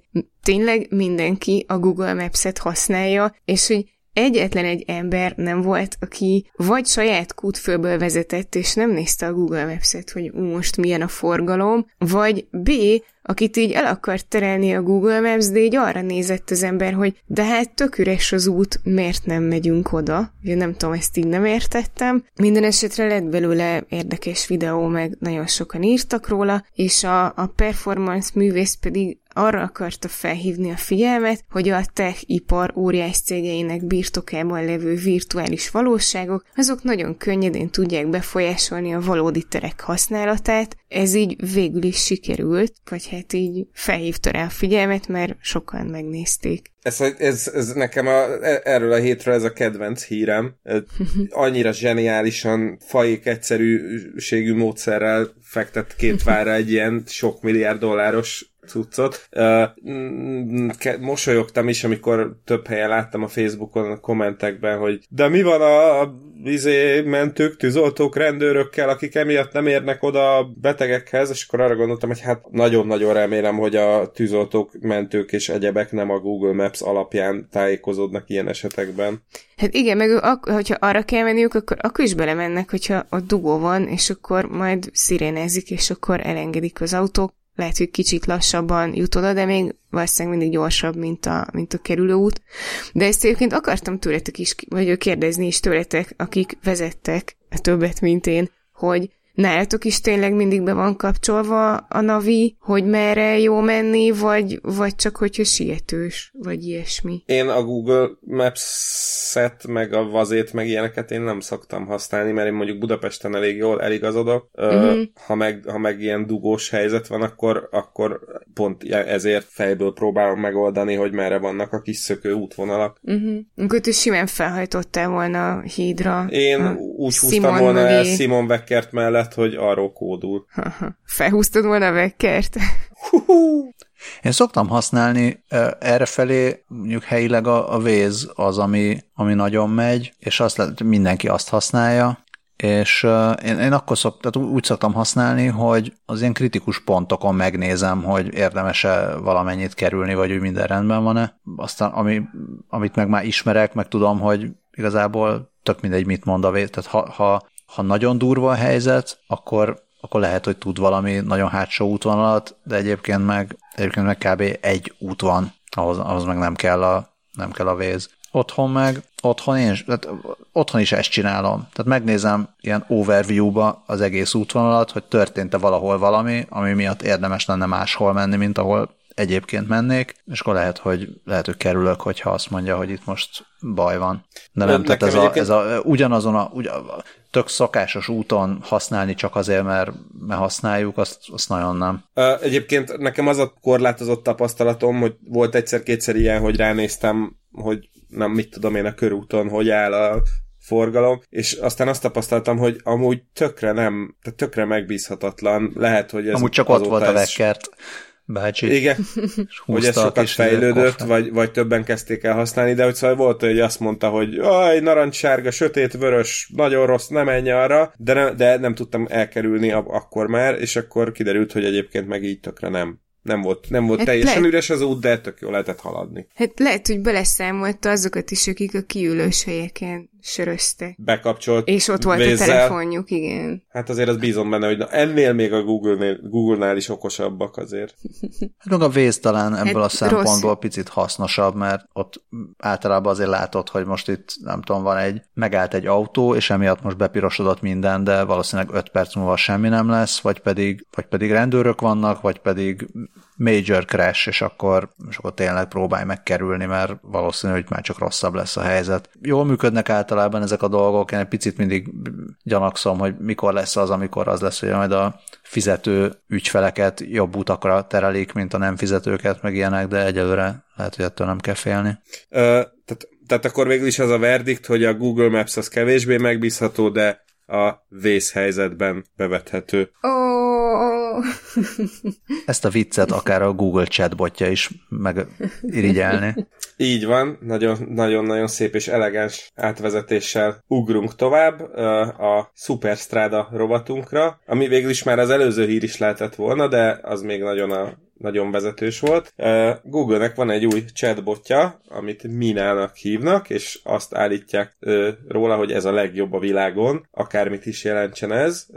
Az biztos, hogy irgalmatlan mennyiségű adaton tréningezték, mert 341 gigabyte nyilvános social media aktivitáson, aktivitást etettek meg vele, ez 8,5-szer annyi, mint az OpenAI-nak a GPT-2-es chatbotjával megetetett adat mennyiség, és ö, azt állítja a Google, hogy a Mina bármiről képes beszélgetni, csevegni, és még saját zárójelben rossz vicceket is ki tud találni. ö, és ez egy ez azért nagyon fontos, mert a, az ilyen nyílt végű beszélgetések, amiben sokféle témáról van szó, ez, ez nagyon nehéz a, a chatbotok számára vagy, vagy aki próbálkozott már ilyen chatbotokkal beszélgetni, az tudja, hogy így viszonylag könnyen eljön az a pont, amikor értelmetlenséget válaszol, vagy, vagy azt mondja, hogy nem, nem értem, hogy miről beszélsz, és Viszont a, a Minához a Google kifejlesztett egy új ö, ilyen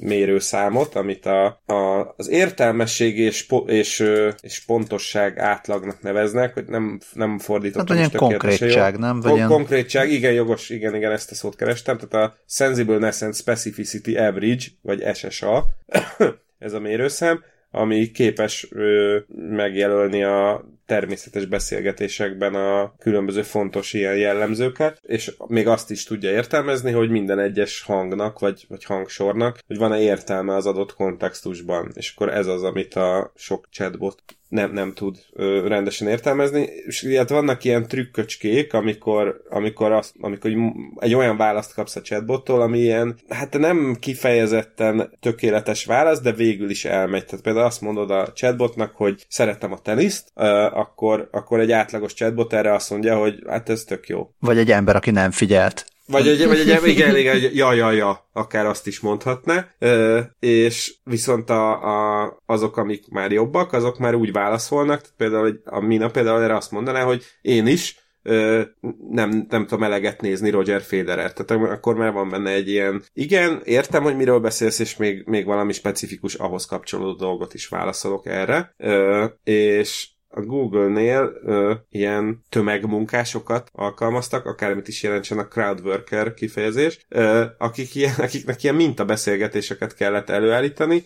Biorobotok, nem? Bi- bi- biorobotok, igen, és szá- száz ilyen beszélgetésbe kellett ilyen megfelelő ö, minták alapján dolgozni. Na és akkor a lényeg az, hogy aztán a minát erre ráeresztették, és 79%-ot ért el ezen az SSA mércén. Ehhez képest a Mitsuku nevű chatbot, ami négy évvel ezelőtt maga volt a csúcs, el, és el is nyerte a Löbner díjat, ami egy ilyen advanced Turing test lehet, vajon? Na mindegy, szóval, hogy a Mina 79%-ához képest a Mitsuku csak 56%-ot ért el ugyanezen a teszt- teszten, és a, ez annyira szigorú ez a teszt egyébként, hogy a sima emberi beszélgetések, beszélgető partnerek is csak 86%-ot tudtak elérni a, a, az ért, értelmesség és konkrétság ö, skálán. Ö, ja igen, és akkor én most a szomorú, szomorú hírt hagytam a végére, én is, meg a Tech Review is, hogy nyilván azonnal azt kerestem, hogy hol a link, ahol minával lehet beszélgetni, de még nem lehet ezt megtenni, mert a ö, Google azt mondja, hogy, egy, hogy a publikus demót csak akkor teszi majd elérhetővé, hogyha már így a meggyőződött róla, hogy a biztonság biztonsági, és ilyen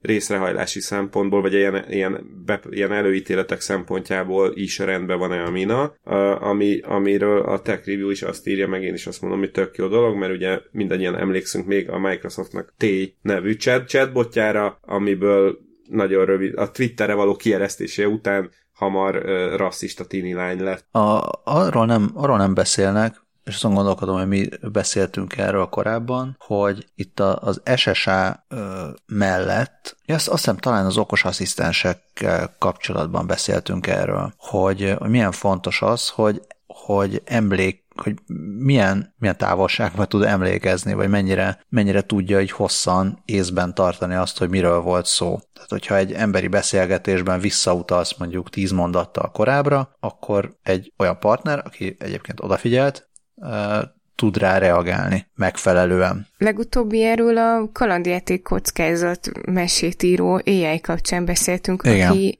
arra nem emlékezett, hogy kettővel azelőtt azt mondta, hogy árva vagy, és aztán azt mondta, hogy mégy a szüleidhez. hát, igen. Um, hát, hogy, hogy ebben, ebben vajon meddig, meddig tudnak fejlődni, mert ott azért ott itt már számítási kapacitásról is beszélünk, hogy hogy egyszer mennyit bír. Tehát egyszerre sok mindenre kell odafigyelnie, nem tudja, hogy mi lesz majd később fontos, mindent észben kell tartania, mindenből le kell vonnia a megfelelő kontextust, vagy meg, meg kell alkotnia a megfelelő kontextust. Tehát, hogy ez nem, nem csak ilyen egy-két válaszig jó, hogyha működik, hanem az egész beszélgetésre jó, hogyha működik. És, és az, az, az igen, az, az mindig nagyon béna, amikor olyan válaszokat kapsz, hogy hogy, hogy azt érzed, hogy most akkor ez oké, okay, értem, hogy ez is lehetne egy válasz, de, de, ez, de, nem de, ez, inkább, de ez inkább, igen, de ez, de ez inkább arról szól, hogy mi lehetne az a legáltalánosabb válasz, amiből még, ne, még nem tudod, még nem tudsz behúzni a csőbe, de azért, de azért nem is arra válaszoltam, amit kérdeztél. Lásd, Közben, ó igen, meg de jó. That's nice. That's nice, igen. Közben én utána néztem a Löbner díjnak, és ez valóban egy gyakorlatilag egy Turing tesztet jelent, és mesterséges intelligenciáknak osztják. Egy Hugh Löbner nevű jó ember alapította ezt 1990-ben, viszont temérdek probléma van vele. A mesterséges intelligencia területén dolgozó szakemberek jelentős része lenézi a Löbner díjat, és szegény Marvin Minsky akiről ugye már mi is megemlékeztünk, ő, ő konkrétan felajánlott egy díjat bárkinek, aki képes meg, megszüntetni ezt a versenyt. Hát aztán szegény mégis őszűnt meg előbb. Mondjuk azért senki nem ajánlott fel díjat, hál' Istennek. Ja. Um, nem, nem tudok mit mondani most, hogy mennyire vagyunk megbízható állampolgárok, erre próbáltam volna valahogy átkavarni. Hát De nem tudok. igen. Úgyhogy csak teljesen Hát átvezetés pedig a nélkül. Löb, a Löbner abból így következhetne, hogy mennyire vagyunk megbízható állampolgárok. Mit Jáj. gondolnak rólunk.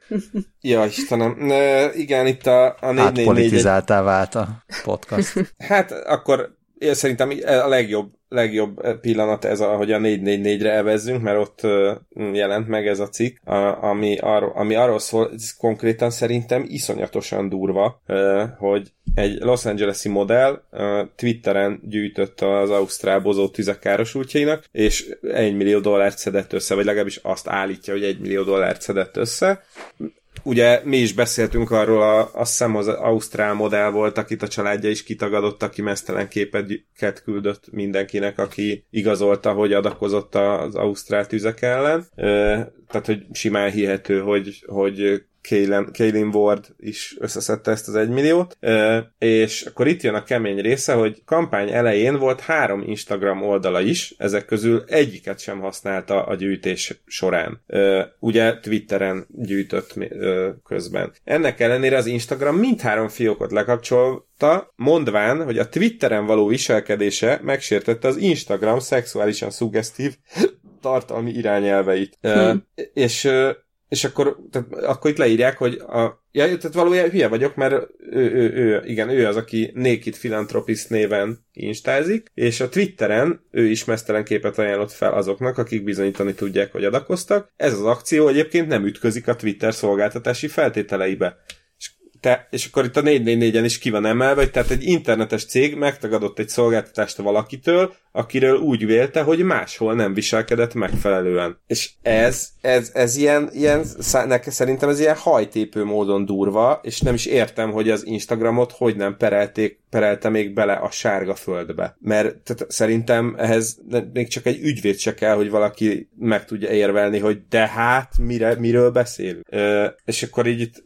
mm, megjelentek cikkek a, ezután a kampány után, hogy az Airbnb-nél van, működik egy ilyen jellemvonás elemző algoritmus, ami a felhasználói adatállományok alapján eldönti, hogy a felhasználók jól vagy rosszul viselkedtek-e, és akkor így adnak neki egy, neki egy pontszámot, majd megjelölik és kivizsgálják a gyanús tevékenységeket még mielőtt megtörténnének. És ez, hogy erről azt írják, hogy ez olyan algoritmus, ami feltérképezi a felhasználók tulajdonságait a közösségi médiában, és a, viszont az ilyen hitelképesség és személyazonosság ellenőrzési vizsgálatokkal szemben ez olyan tulajdonságokat is vizsgál, mint hogy le lelkiismeret és nyitottság, és ezt biztonságos harmadik fél adatbázisaként írja le. Például az olyan vonásokat, mint a neurotikusság és a bűncselekményekben való részvétel, meg a narcizmus, machiavellizmus vagy pszichopátia megbízhatatlannak tekintik azt is megjelölik, aki hamis profilokat hoz létre a közösségi médiában, és azt is, aki valótlan adatokat ad meg. Sőt, a szabadalom azt is sugalja, hogy a felhasználók rossz pontszámot kapnak, ha a hozzájuk kapcsolódó kulcsszavak, képek vagy videók drogokkal vagy alkohollal, gyűlöletweboldalakkal vagy szervezetekkel, illetve szexmunkával kapcsolatosak. Azt is írják, hogy a pornográfiában résztvevőket és a negatív nyelvű online tartalmak szerzőit le fogják pontozni. Úgyhogy e, iszonyú durva. E, és akkor még azt is írják, hogy úgy tűnik, hogy az cég nem akarja bevallani, hogy válogatás nélkül megkülönbözteti a szexmunkásokat, noha dokumentáltan ezt teszik. Egy Cadence Lux nevű pornósztárnak, ugyanis pár hete törölték az Airbnb profilját, majd amikor újra akart nyitni egyet a saját hivatalos nevén, az Airbnb tudta, hogy ő kicsoda, és nem engedték neki, hogy regisztráljon, mondván, hogy a vele kapcsolatos információ olyan tevékenységhez kötődik, ami kockázatot jelent az Airbnb közösségére nézve. Tehát egyből meggyanúsították, vagyis pont azt tették, amit hivatalosan tagadtak egy lapnak, amikor a pornószínészek megfigyelésével kapcsolatban kérdezték őket. Ennyi ennyi. Szép. Igen, de, de, de az is van, hogy az, azt is írják, hogy az Engadget újságírójának az egyik meleg barátját, aki szexmunkás és melegjogi aktivista, két évvel azután, hogy az Airbnb elkezdett ezzel a cuccal dolgozni, kitiltották, pedig az azt megelőző három évben mindig jó értékeléseket kapott a szállásadóktól, és sosem dolgozott szexmunkásként az Airbnb-n keresztül.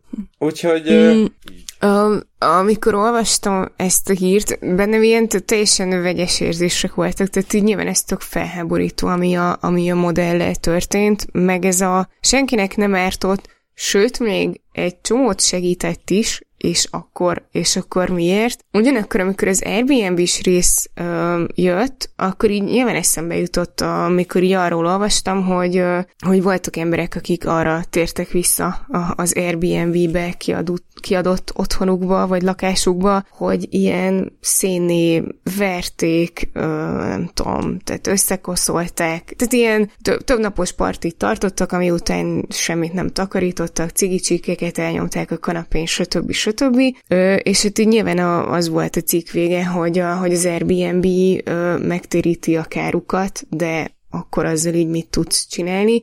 És hogy igen, az tök jó lenne, hogyha, hogyha valahogy ki tudnák védeni, hogy ne történhessen ilyen senkivel, de erre nem az a módszer, hogy, hogy ilyen szintű megfigyelés és értékelés és nem tudom, tehát, hogy amiket itt figyelnek, az, az, az így egészen elképesztő. Tehát igen, szóval hogy az Airbnb-nek tessen beperelni azt, aki szétcseszi a kibérelt lakást, vagy tessék akkor igen. neki kiróni, a hogy akkor ennyit és ennyit be lehet akkor fizetni, de egyébként igen, és meg az, és mi közük az, van hozzá, hogy ki mivel foglalkozik, mivel mit dolgozik, és egyébként meg hol mit és hogyan posztol a közösségi médiában.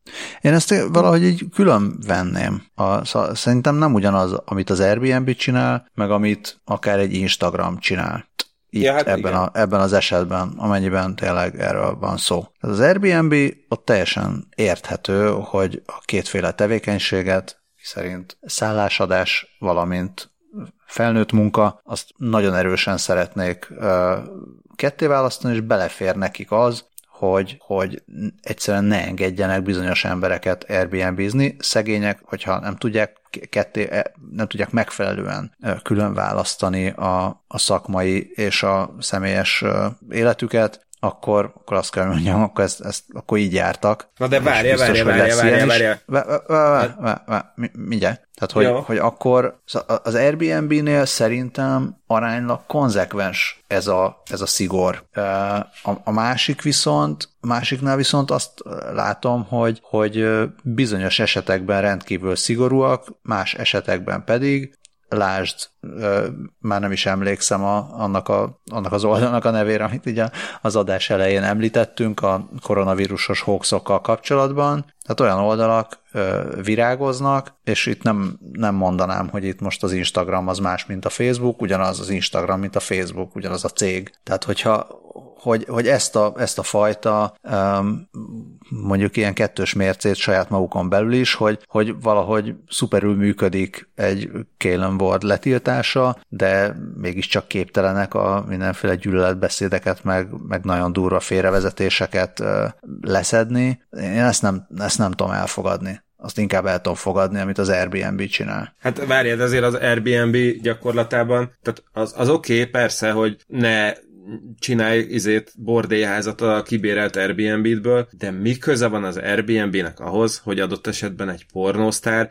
vagy adott esetben egy prostituált bérel szállást valahol, ha egyébként az, adott ember normálisan viselkedik, izé tisztaságot hagy maga után, vagy, és egyébként meg izé pozitív értékeléseket kapott az elmúlt x évben, akkor mi köze van hozzá az Airbnb-nek, hogy amúgy mi a munkája? De ezt mondom, hogy, hogy ezt Ö, tehát bele fog esni egy-két ilyen, egy-két ilyen ember, sajnos ezekbe a helyzetekbe, ami, ami nem jó, de ettől Na még... De, várj, de várj, milyen, milyen helyzetben, mert itt az Airbnb nem azt nézte, hogy az adott ember szétcsűrte a lakást, hanem... Nem, nem elő... azt nézte, azt nézte, hogy azt nézte, hogy ez az ember ö, ezt dolgozik, vagy ezt, ö, na, tehát, hogy ez az ember ezt csinálja, ez a tevékenység az Airbnb szempontjából kockázatos, és ezért nem fogjuk engedni, hogy ő Airbnb felhasználó legyen. Mert a mi platformunkon nem szeretnénk ö, olyan embereket, akik kockázatot jelenthetnek. És most lehet erről vitatkozni, hogy hogy miért van ez, de ez egy, ez egy magáncég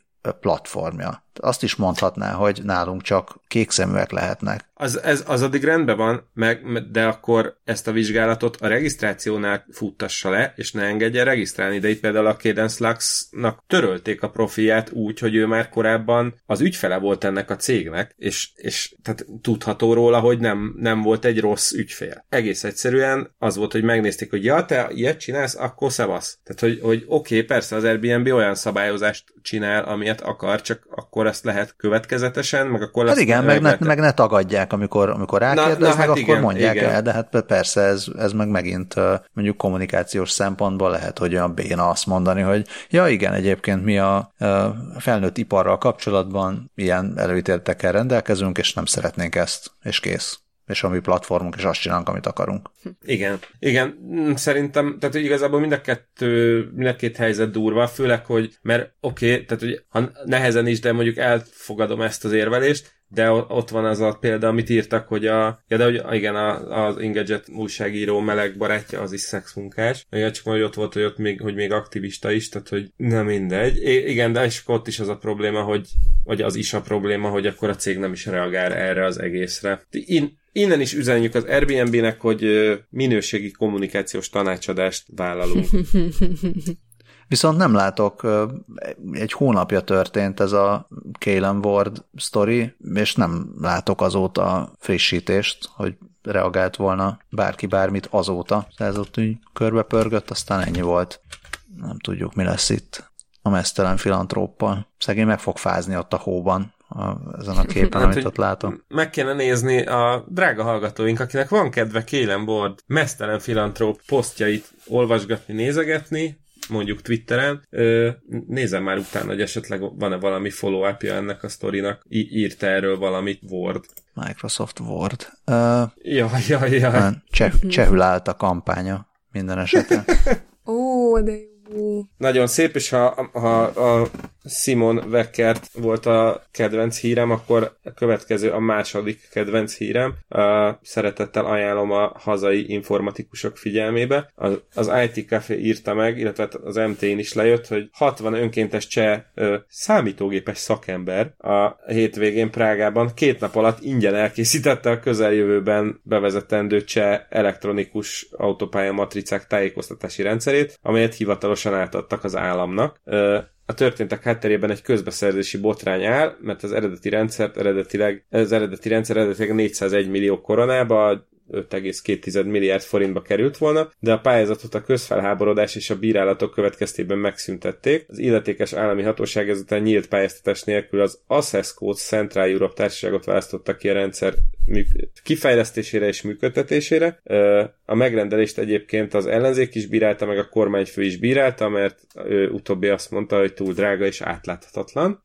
A zavaros ügy következményeként a kormányfő múlt héten menesztette a közlekedési minisztert, és az új miniszter, illetve a miniszterelnök helyettes a kormányfővel együtt vasárnap délután felkereste a rendszeren dolgozó IT szakembereket, és bejelentette, hogy az állam felmondja az elektronikus stráda matricák bevezetésével kapcsolatban kötött összes korábbi szerződését és akkor az a cseh programozók által létrehozott új tájékoztatási és eladási rendszer vasárnap este óta működőképes. Teljes egészében elkészítették a nyilvános részeit, és a biztonsági vagy bizalmas szoftver részeket meg olyan cégek készítették el, amiknek megvan a megfelelő biztonsági felhatalmazása. Tomás Tomás Vondracek, aki a szervezője ennek az akciónak, mondta, hogy az volt a fő céljuk, hogy két nap alatt működőképes rendszert hozzanak létre, és még azt írják, hogy ez már más kérdés, hogy az élesben történő használathoz még végig kell járni a szokásos tesztfázisokat és hibajavításokat, de Vondracek annyit tett hozzá, hogy ez biztosan nem fog 400 millió koronába kerülni. Ti dolgoztatok és... már programozókkal? Meg úgy programozási bármivel? Persze. én, én 60-nal még nem, de nagyon nehezen tudok elképzelni 60 programozót, akiket, a, a, a, tehát hogy ezt e, e, eleve az, hogy így 60 programozó egyszerre dolgozik két napon keresztül, min? Hát én, én, vicces ez a hír, meg valamit biztos csináltak valakik valahol, de én majdnem biztos vagyok benne, hogy itt nem az történt, hogy, hogy 60 programozó két nap alatt lefejlesztett valamit, mert, mert szerintem ilyen nincs. Tehát ha, hogy egyrészt mondjuk egy ilyen prog- projektet egyáltalán mondjuk specifikálni, meg, meg, meg hogy, hogy szervezed össze? Tehát lehet, hogy az volt, hogy, hogy itt valamit már, nem tudom, rákészültek, hogy ez egy céghez tartozott ez a 60 ember. Tehát, hogy hát, hogy, hogy történik az? Ez, nem az, érted, ez nem, nem az, hogy egy, egy mit tudom, téglát kell rakni, és akkor 5 perc alatt megmondják, hogy hello, te itt rakd egy méteren, te meg ott rakd egy méteren. Tehát, hogy nem, nem így működik egy, egy ilyen cucc fejlesztése.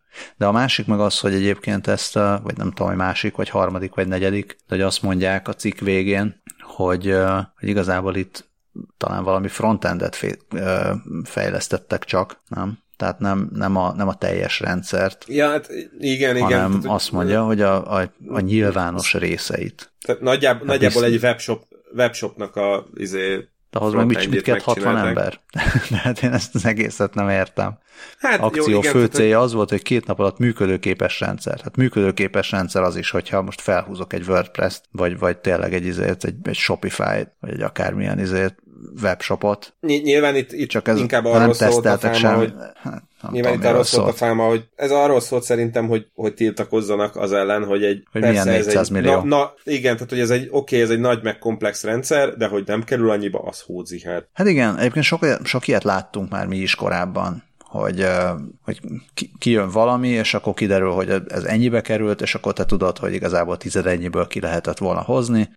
Hát igen, Gondolom, amikor ez ilyen... is valami ilyesmi, ilyesmi lett volna, csak szerintem, szerintem az mellé egy, egy kicsit, me- nem, nem, nem tudom, nem megy mellé, mert végül is lehozták. Lehozta az újság, és lehet róla beszélni, meg, meg minden, de nekem ez egy kicsit ilyen izé. De most, most tényleg, hogyha belegondoltok, hogy ez, ez, hogy 60 ember egyszerre fejleszt, valamit?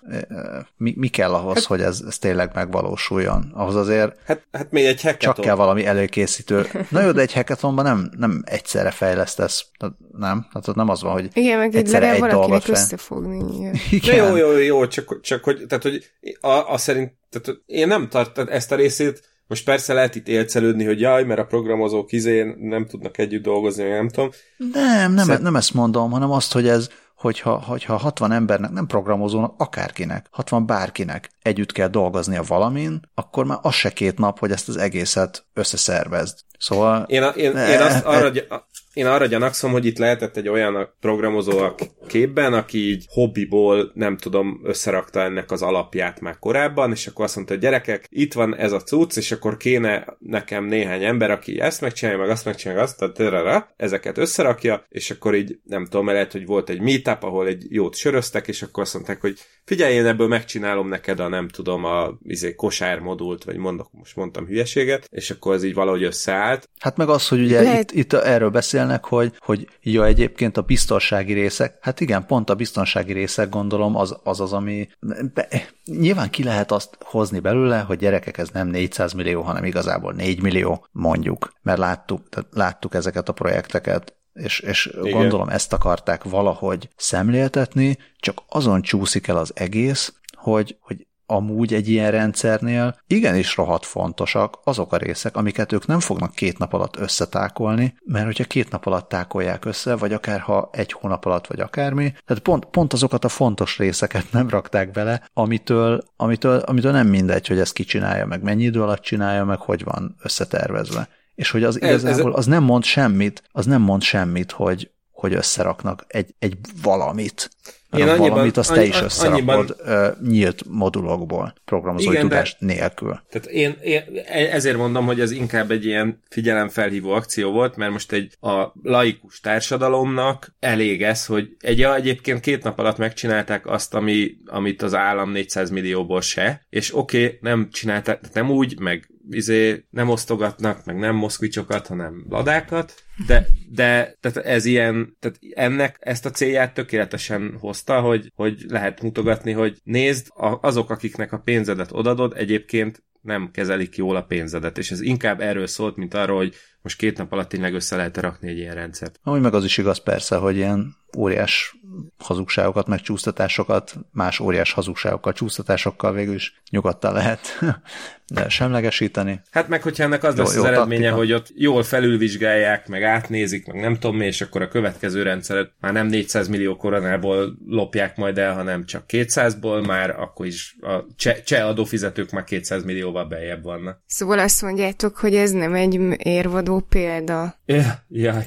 Hát ezt én nem tudnám megállapítani. De hát mivel már későre járunk, ezért jesszeljünk át az EL3 a konyhában című rovatunkra. Én a konyhába vagyok, Mi... vagy a konyha szélén. A médiumon találtam egy ilyen nagyon érdekes a féle gondolatébresztőt, hogy az ér, ér, érvelés bányászattal tovább mélyülhet a, az emberi faj kommunikációs káosza. Ez az érvelés bányász, ez is olyan, mint, a, mint az ilyen szervgyártó, nem? Hogy majd 50 év múlva a kisgyerekek azok érvelés bányászok szeretnének lenni. Igen, és, és azt írja a Mediumon Felip Kirsten, hogy az érvelés bányászat egy olyan technika, ami egyre gyorsabban terjed a különböző ilyen kutatók és, és tech vállalkozók körében. Arra mm, irányul ez a terület, hogy olyan szoftvert építsenek, ami képes átnézni a, szövege, a nagy szövegeket, és olyan mondatokat kiszedni abból, amit valamire használható bizonyítéknak tekint, és akkor ha ez, ez működőképessé válik ez a technológia, akkor, akkor így lesznek olyan szoftverek, vagy olyan eszközök, amik, amik képesek ilyen saját érveléseket így összeállítani, képesek rámutatni tényszerű pontatlanságokra a fake news cikkekben, segíthetik a diákokat, hogy az eszéik meggyőzőbbek legyenek, vagy, vagy akár egy ilyen valaki bemond egy nagy gallérral valamit a baráti társaságból, akkor, akkor lehet nekik mondani, hogy ez nem úgy van ám. Viszont, viszont akkor ennek az a háttere, vagy, vagy, a, vagy az benne a kényelmesség, hogy nem, nem nekünk kell, tehát mond valamit a haverunk, valami hülyeséget, akkor nem kell ott izének kiállni, Google-be keresgélni, hogy de nézd, az MIT szerint és a Nature-ben megjelent kutatás szerint és a stb. szerint, mert akkor egy ilyen érvbányász app ezt így megteszi helyettünk. És azért tettem ezt csak ide, mert ez tényleg egy, egy rövidke, ilyen három perces ö, poszt, csak hogy ez, ez kinyit olyan ajtókat, meg szóval erről tényleg lehet akkor utána ilyen hajnalig tartóan vitatkozni, hogy most akkor mi, mi az érv, mi, mi végre érvelünk, és, és mi lesz velünk, hogyha már az érveinket is a gépek szállítják majd helyettünk.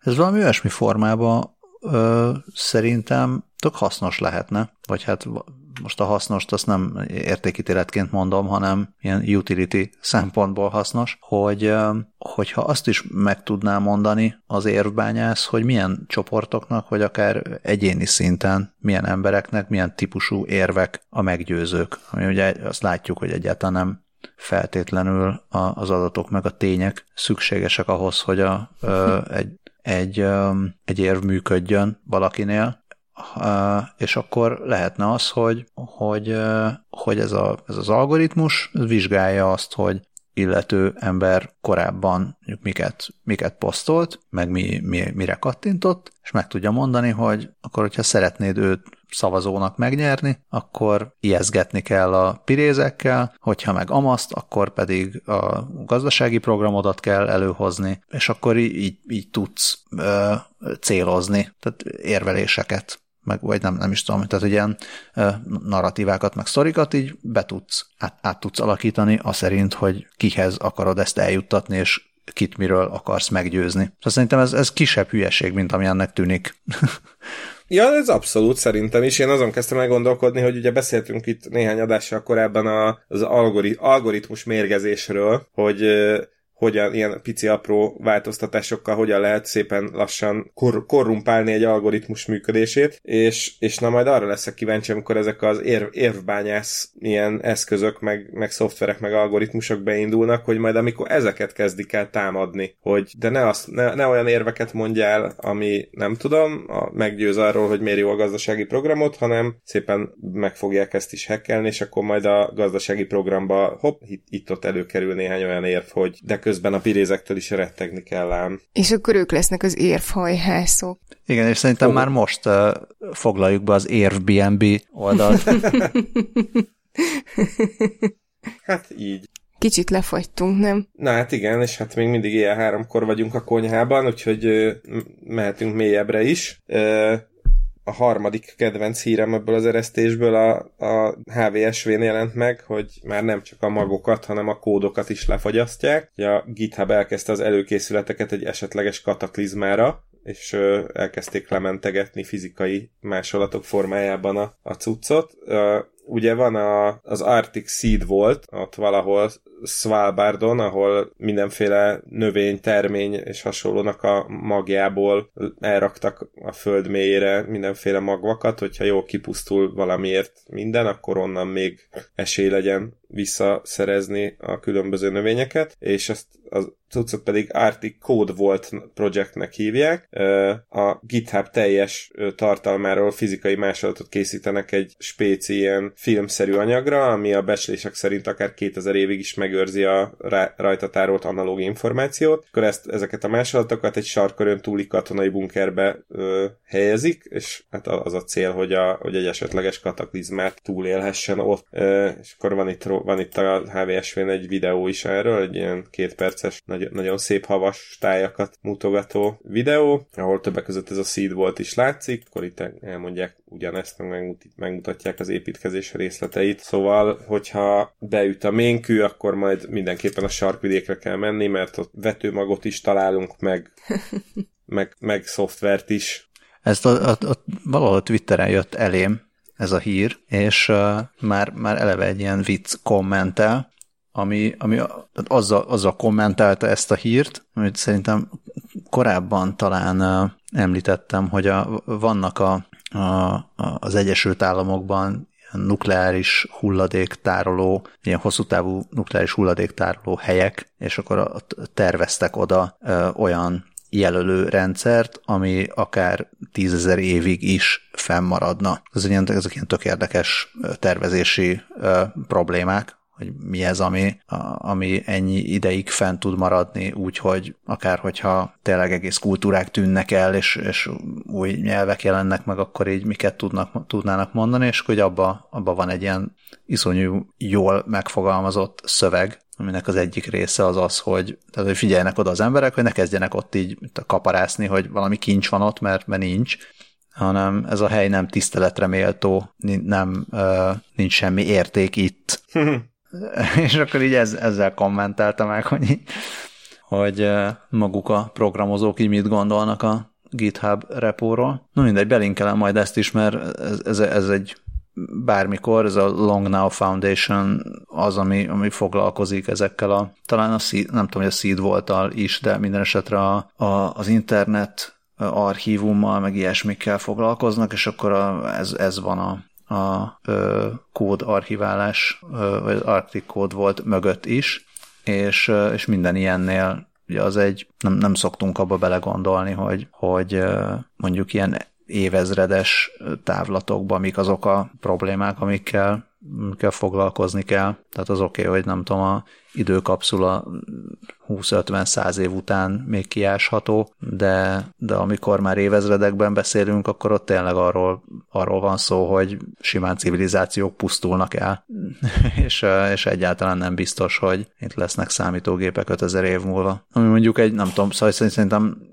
kevés az a kód, ami 5000 év múlva értékes lesz, viszont hogyha majd egy 5000 év múlva jön valami másik kultúra, és akkor elkezdi a ö, sugárzó anyagokat kiásni, mert azt hiszi, hogy ott valami van, azért az nagyobb problémát jelenthet. És ha nem lesznek számítógépek 5000 év múlva, akkor majd mind nézik az emberek a pornót.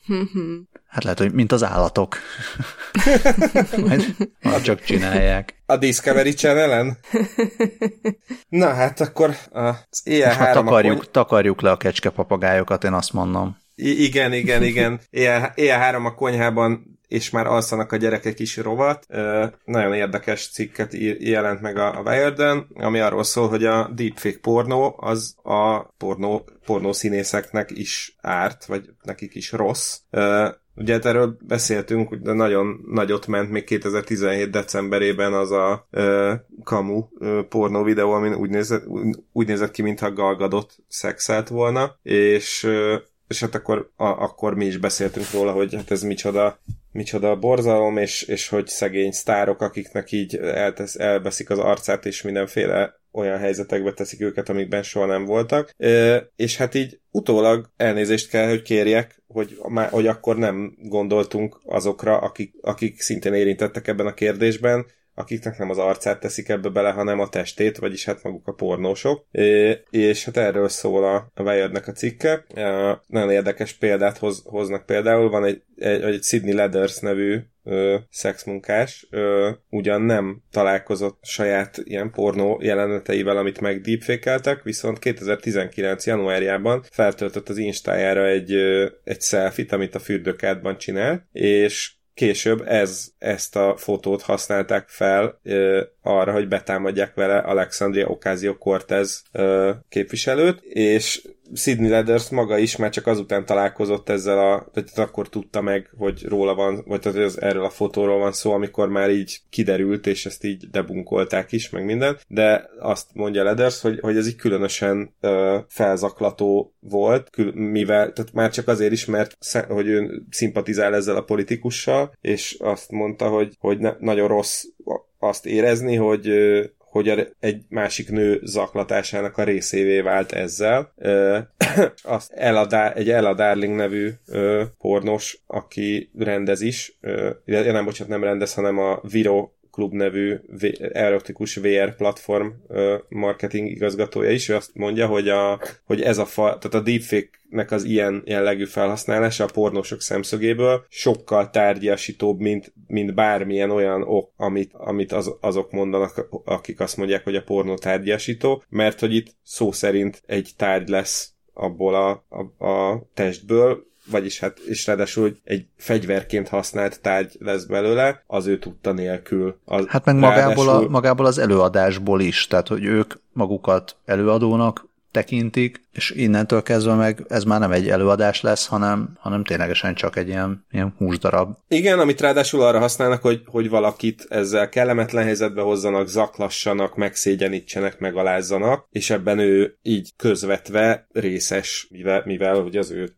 őt magát használják erre fel. E, és akkor még itt írnak egy, van még itt egy érdekes további folyamánya ennek a dolognak, hogy, hogy ha, hogy ugye mi lesz a, a továbbiakban, ahogy ez a technológia tovább fejlődik. Ugye ez, ez, ezt részben már mi is érintettük, hogy mi lesz majd akkor, amikor már nem is kellenek a színészek, mert cégéiből megold, meg lehet oldani az egész filmet, akkor, akkor mi lesz mondjuk a hír. Tehát, hogy akkor mi történik, hogyha egyszer csak azt hiszem, hogy Scarlett Johansson volt a, a példa akkor, hogy, hogy meddig tart Scarlett Johansson maga, és honnan jön az a rész, amikor egy stúdió azt mondja, hogy ja hát mi nem fizetünk Scarlett Johanssonnak egy fillért se, amikor a cégei Scarlett Johanssonnal ugyanolyan filmeket tudunk csinálni, akkor hol van az a határ, hogy, hogy meddig, meddig ö, tart a te önrendelkezésed végül is. És akkor ö, erre mondanak egy jó példát, hogy ö, a Darling nevű, nem bocsánat, ez, ez még, ez még ö, nem, nem, nem a céget hívják Darlingnak, hanem ez el a Darling megint csak. Ö,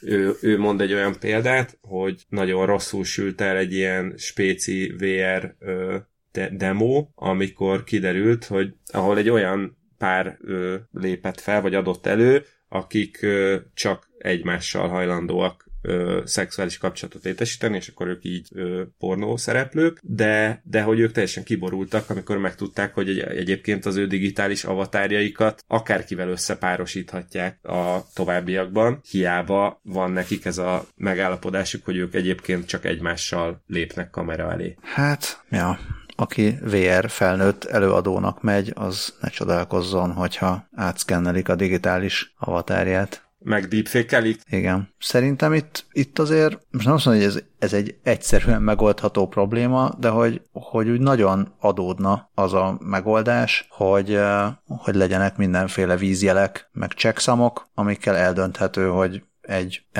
egy content az, az, az rendben van-e, vagy pedig, vagy pedig nem. Ettől még persze ott lesznek azok a videók, csak egyszerűen meg tudod mutatni, hogy azon a videón nem én vagyok, nem, nem úgy vagyok én, vagy nem úgy van az a szereplő, ahogy, ahogy az valid lenne. Tehát kalózkodni lehet. Csak hogy, hogy lehet vízjelet hozni, ami, vagy csinálni, amit nem lehet meghekkelni, leszedni akárhogy. Nem, hát ö, digitális vízjelre gondolok, tehát ami ami a, mondjuk a legális terjesztési módokon megmarad, meg a legális felhasználásban megmarad, de látszik, hogy, hogy mikor nyúltak bele. Tehát most ennek a, az emögött lévő matekot azt nem értem, meg kevés is vagyok hozzá, de ugyanúgy, ahogy, ahogy a, mondjuk a blockchain az működik, és látszik, hogy hol nyúltak bele a rendszerbe, és mondjuk minden belenyúlást, hogy nagyon nehéz úgy belenyúlni, hogy az, az végig a rendszeren megmaradjon, és így mindenkit be tudjon csapni, meg hogy ne borítsa az egészet. Szerintem ezt a, digitális tartalmakba szintén fel lehet használni. Ja, és jó, mondom, ez, nem, ez, nem, tehát ez, ez, nem, ez nem oldja meg azt, hogy, hogy esetleg ne legyenek csúnya deepfékek, amiknek nem örülnek ezek a, az előadók, viszont a, a testükkel való visszaélést azt, azt legalább úgy megoldja, hogy nem, tehát nagyon egyszerűen tudnák bizonyítani, hogy hello, akkor ez a, ez a tartalom ez rendben van, a másik tartalom az pedig nincsen rendben, és adott Nekem esetben az jutott eszembe, hogy fel egy... is lehet lépni ellene. Az, az jutott eszembe, hogy egy olyan szolgáltatást kéne csinálni, ami ami lehetővé teszi, hogy nem kell hozzá pornosnak lenni, hogyha modell vagy, színész vagy, tehát hogy akármi vagy, aki így a külsejéből él, hogy így izé szépen beszkennelik az arcodat, testedet, amidet akarod, ezt, ezt akkor elrakja, elrakják egy adatbázisba, és akkor egy mesterséges intelligencia megnézi a videókat, és szépen összeveti, hogy van-e egyezés, és akkor, hogyha az kijön, hogy a test stimmel, az arc nem stimmel, akkor már ott lehet flegelni, hogy itt a deepfake. De végül is ez ugyanaz, mint amit Balázs javasol, csak egy kicsit bonyolultabban. hát meg milyen lehetne deepfake-elni, akinek az a hobbija? Hát Hát deepfake mindenki, kedv, kedv, mindenki kedvére, csak, csak akik, akiknek felhasználja a képét, azoknak kérje ki a beleegyezését. Na, hát ez egy nagyon szép pozitív lecsengése itt az éjjel-három a konyhában rovatnak. Hm. Úgyhogy szerintem köszönjünk is el. Volt még bármi? Kö- Nem volt semmi, ugye? Nem mondtam rosszul. Nem rémlik. Köszönjünk el. Hm, erre a hétre ennyi volt. Jó. Nagyon szépen köszönjük a hallgatást, nagyon szépen köszönjük az e-maileket, nagyon szépen köszönjük a rikácsolást a papagáj hallgatóknak, a, a hal hallgatóknak a csendet. A hallgatást? A bárányoknak is. Igen, az iTunes review-kat és a megosztásokat is, a Patreon támogatásokat nem különben, sőt azt is csak igazán, és ha jól számoltam, akkor ez a 99. adásunk. Igen, és uh, ma négy éve került ki az egyes számú adásunk, tehát nem a mikrofon próba, hanem már, a, már az egyes. A ma az azt jelenti, hogy ma a felvétel idején. A, ja, igen. Ami igen, február bocs. 4-e. Igen, úgyhogy boldog szülinapot nektek nekünk. Boldog ilyen, szülinapot ilyen. nektek nekünk. Meg hát a hallgatóknak is, nem? Hát ők is. Bizony. Nekik is. Ők is szülinapos valóban. hallgatók, már akik. Úgyhogy boldog aztán, szülinapot mindenkinek. Aztán hát, ha lesz valami a századik adáskor, hát ha drukkoljunk, majd meglátjuk, ha majd meghalljuk. Ha nem vigyázunk. Úgy legyen. Na szervusztok! Sziasztok! Hello!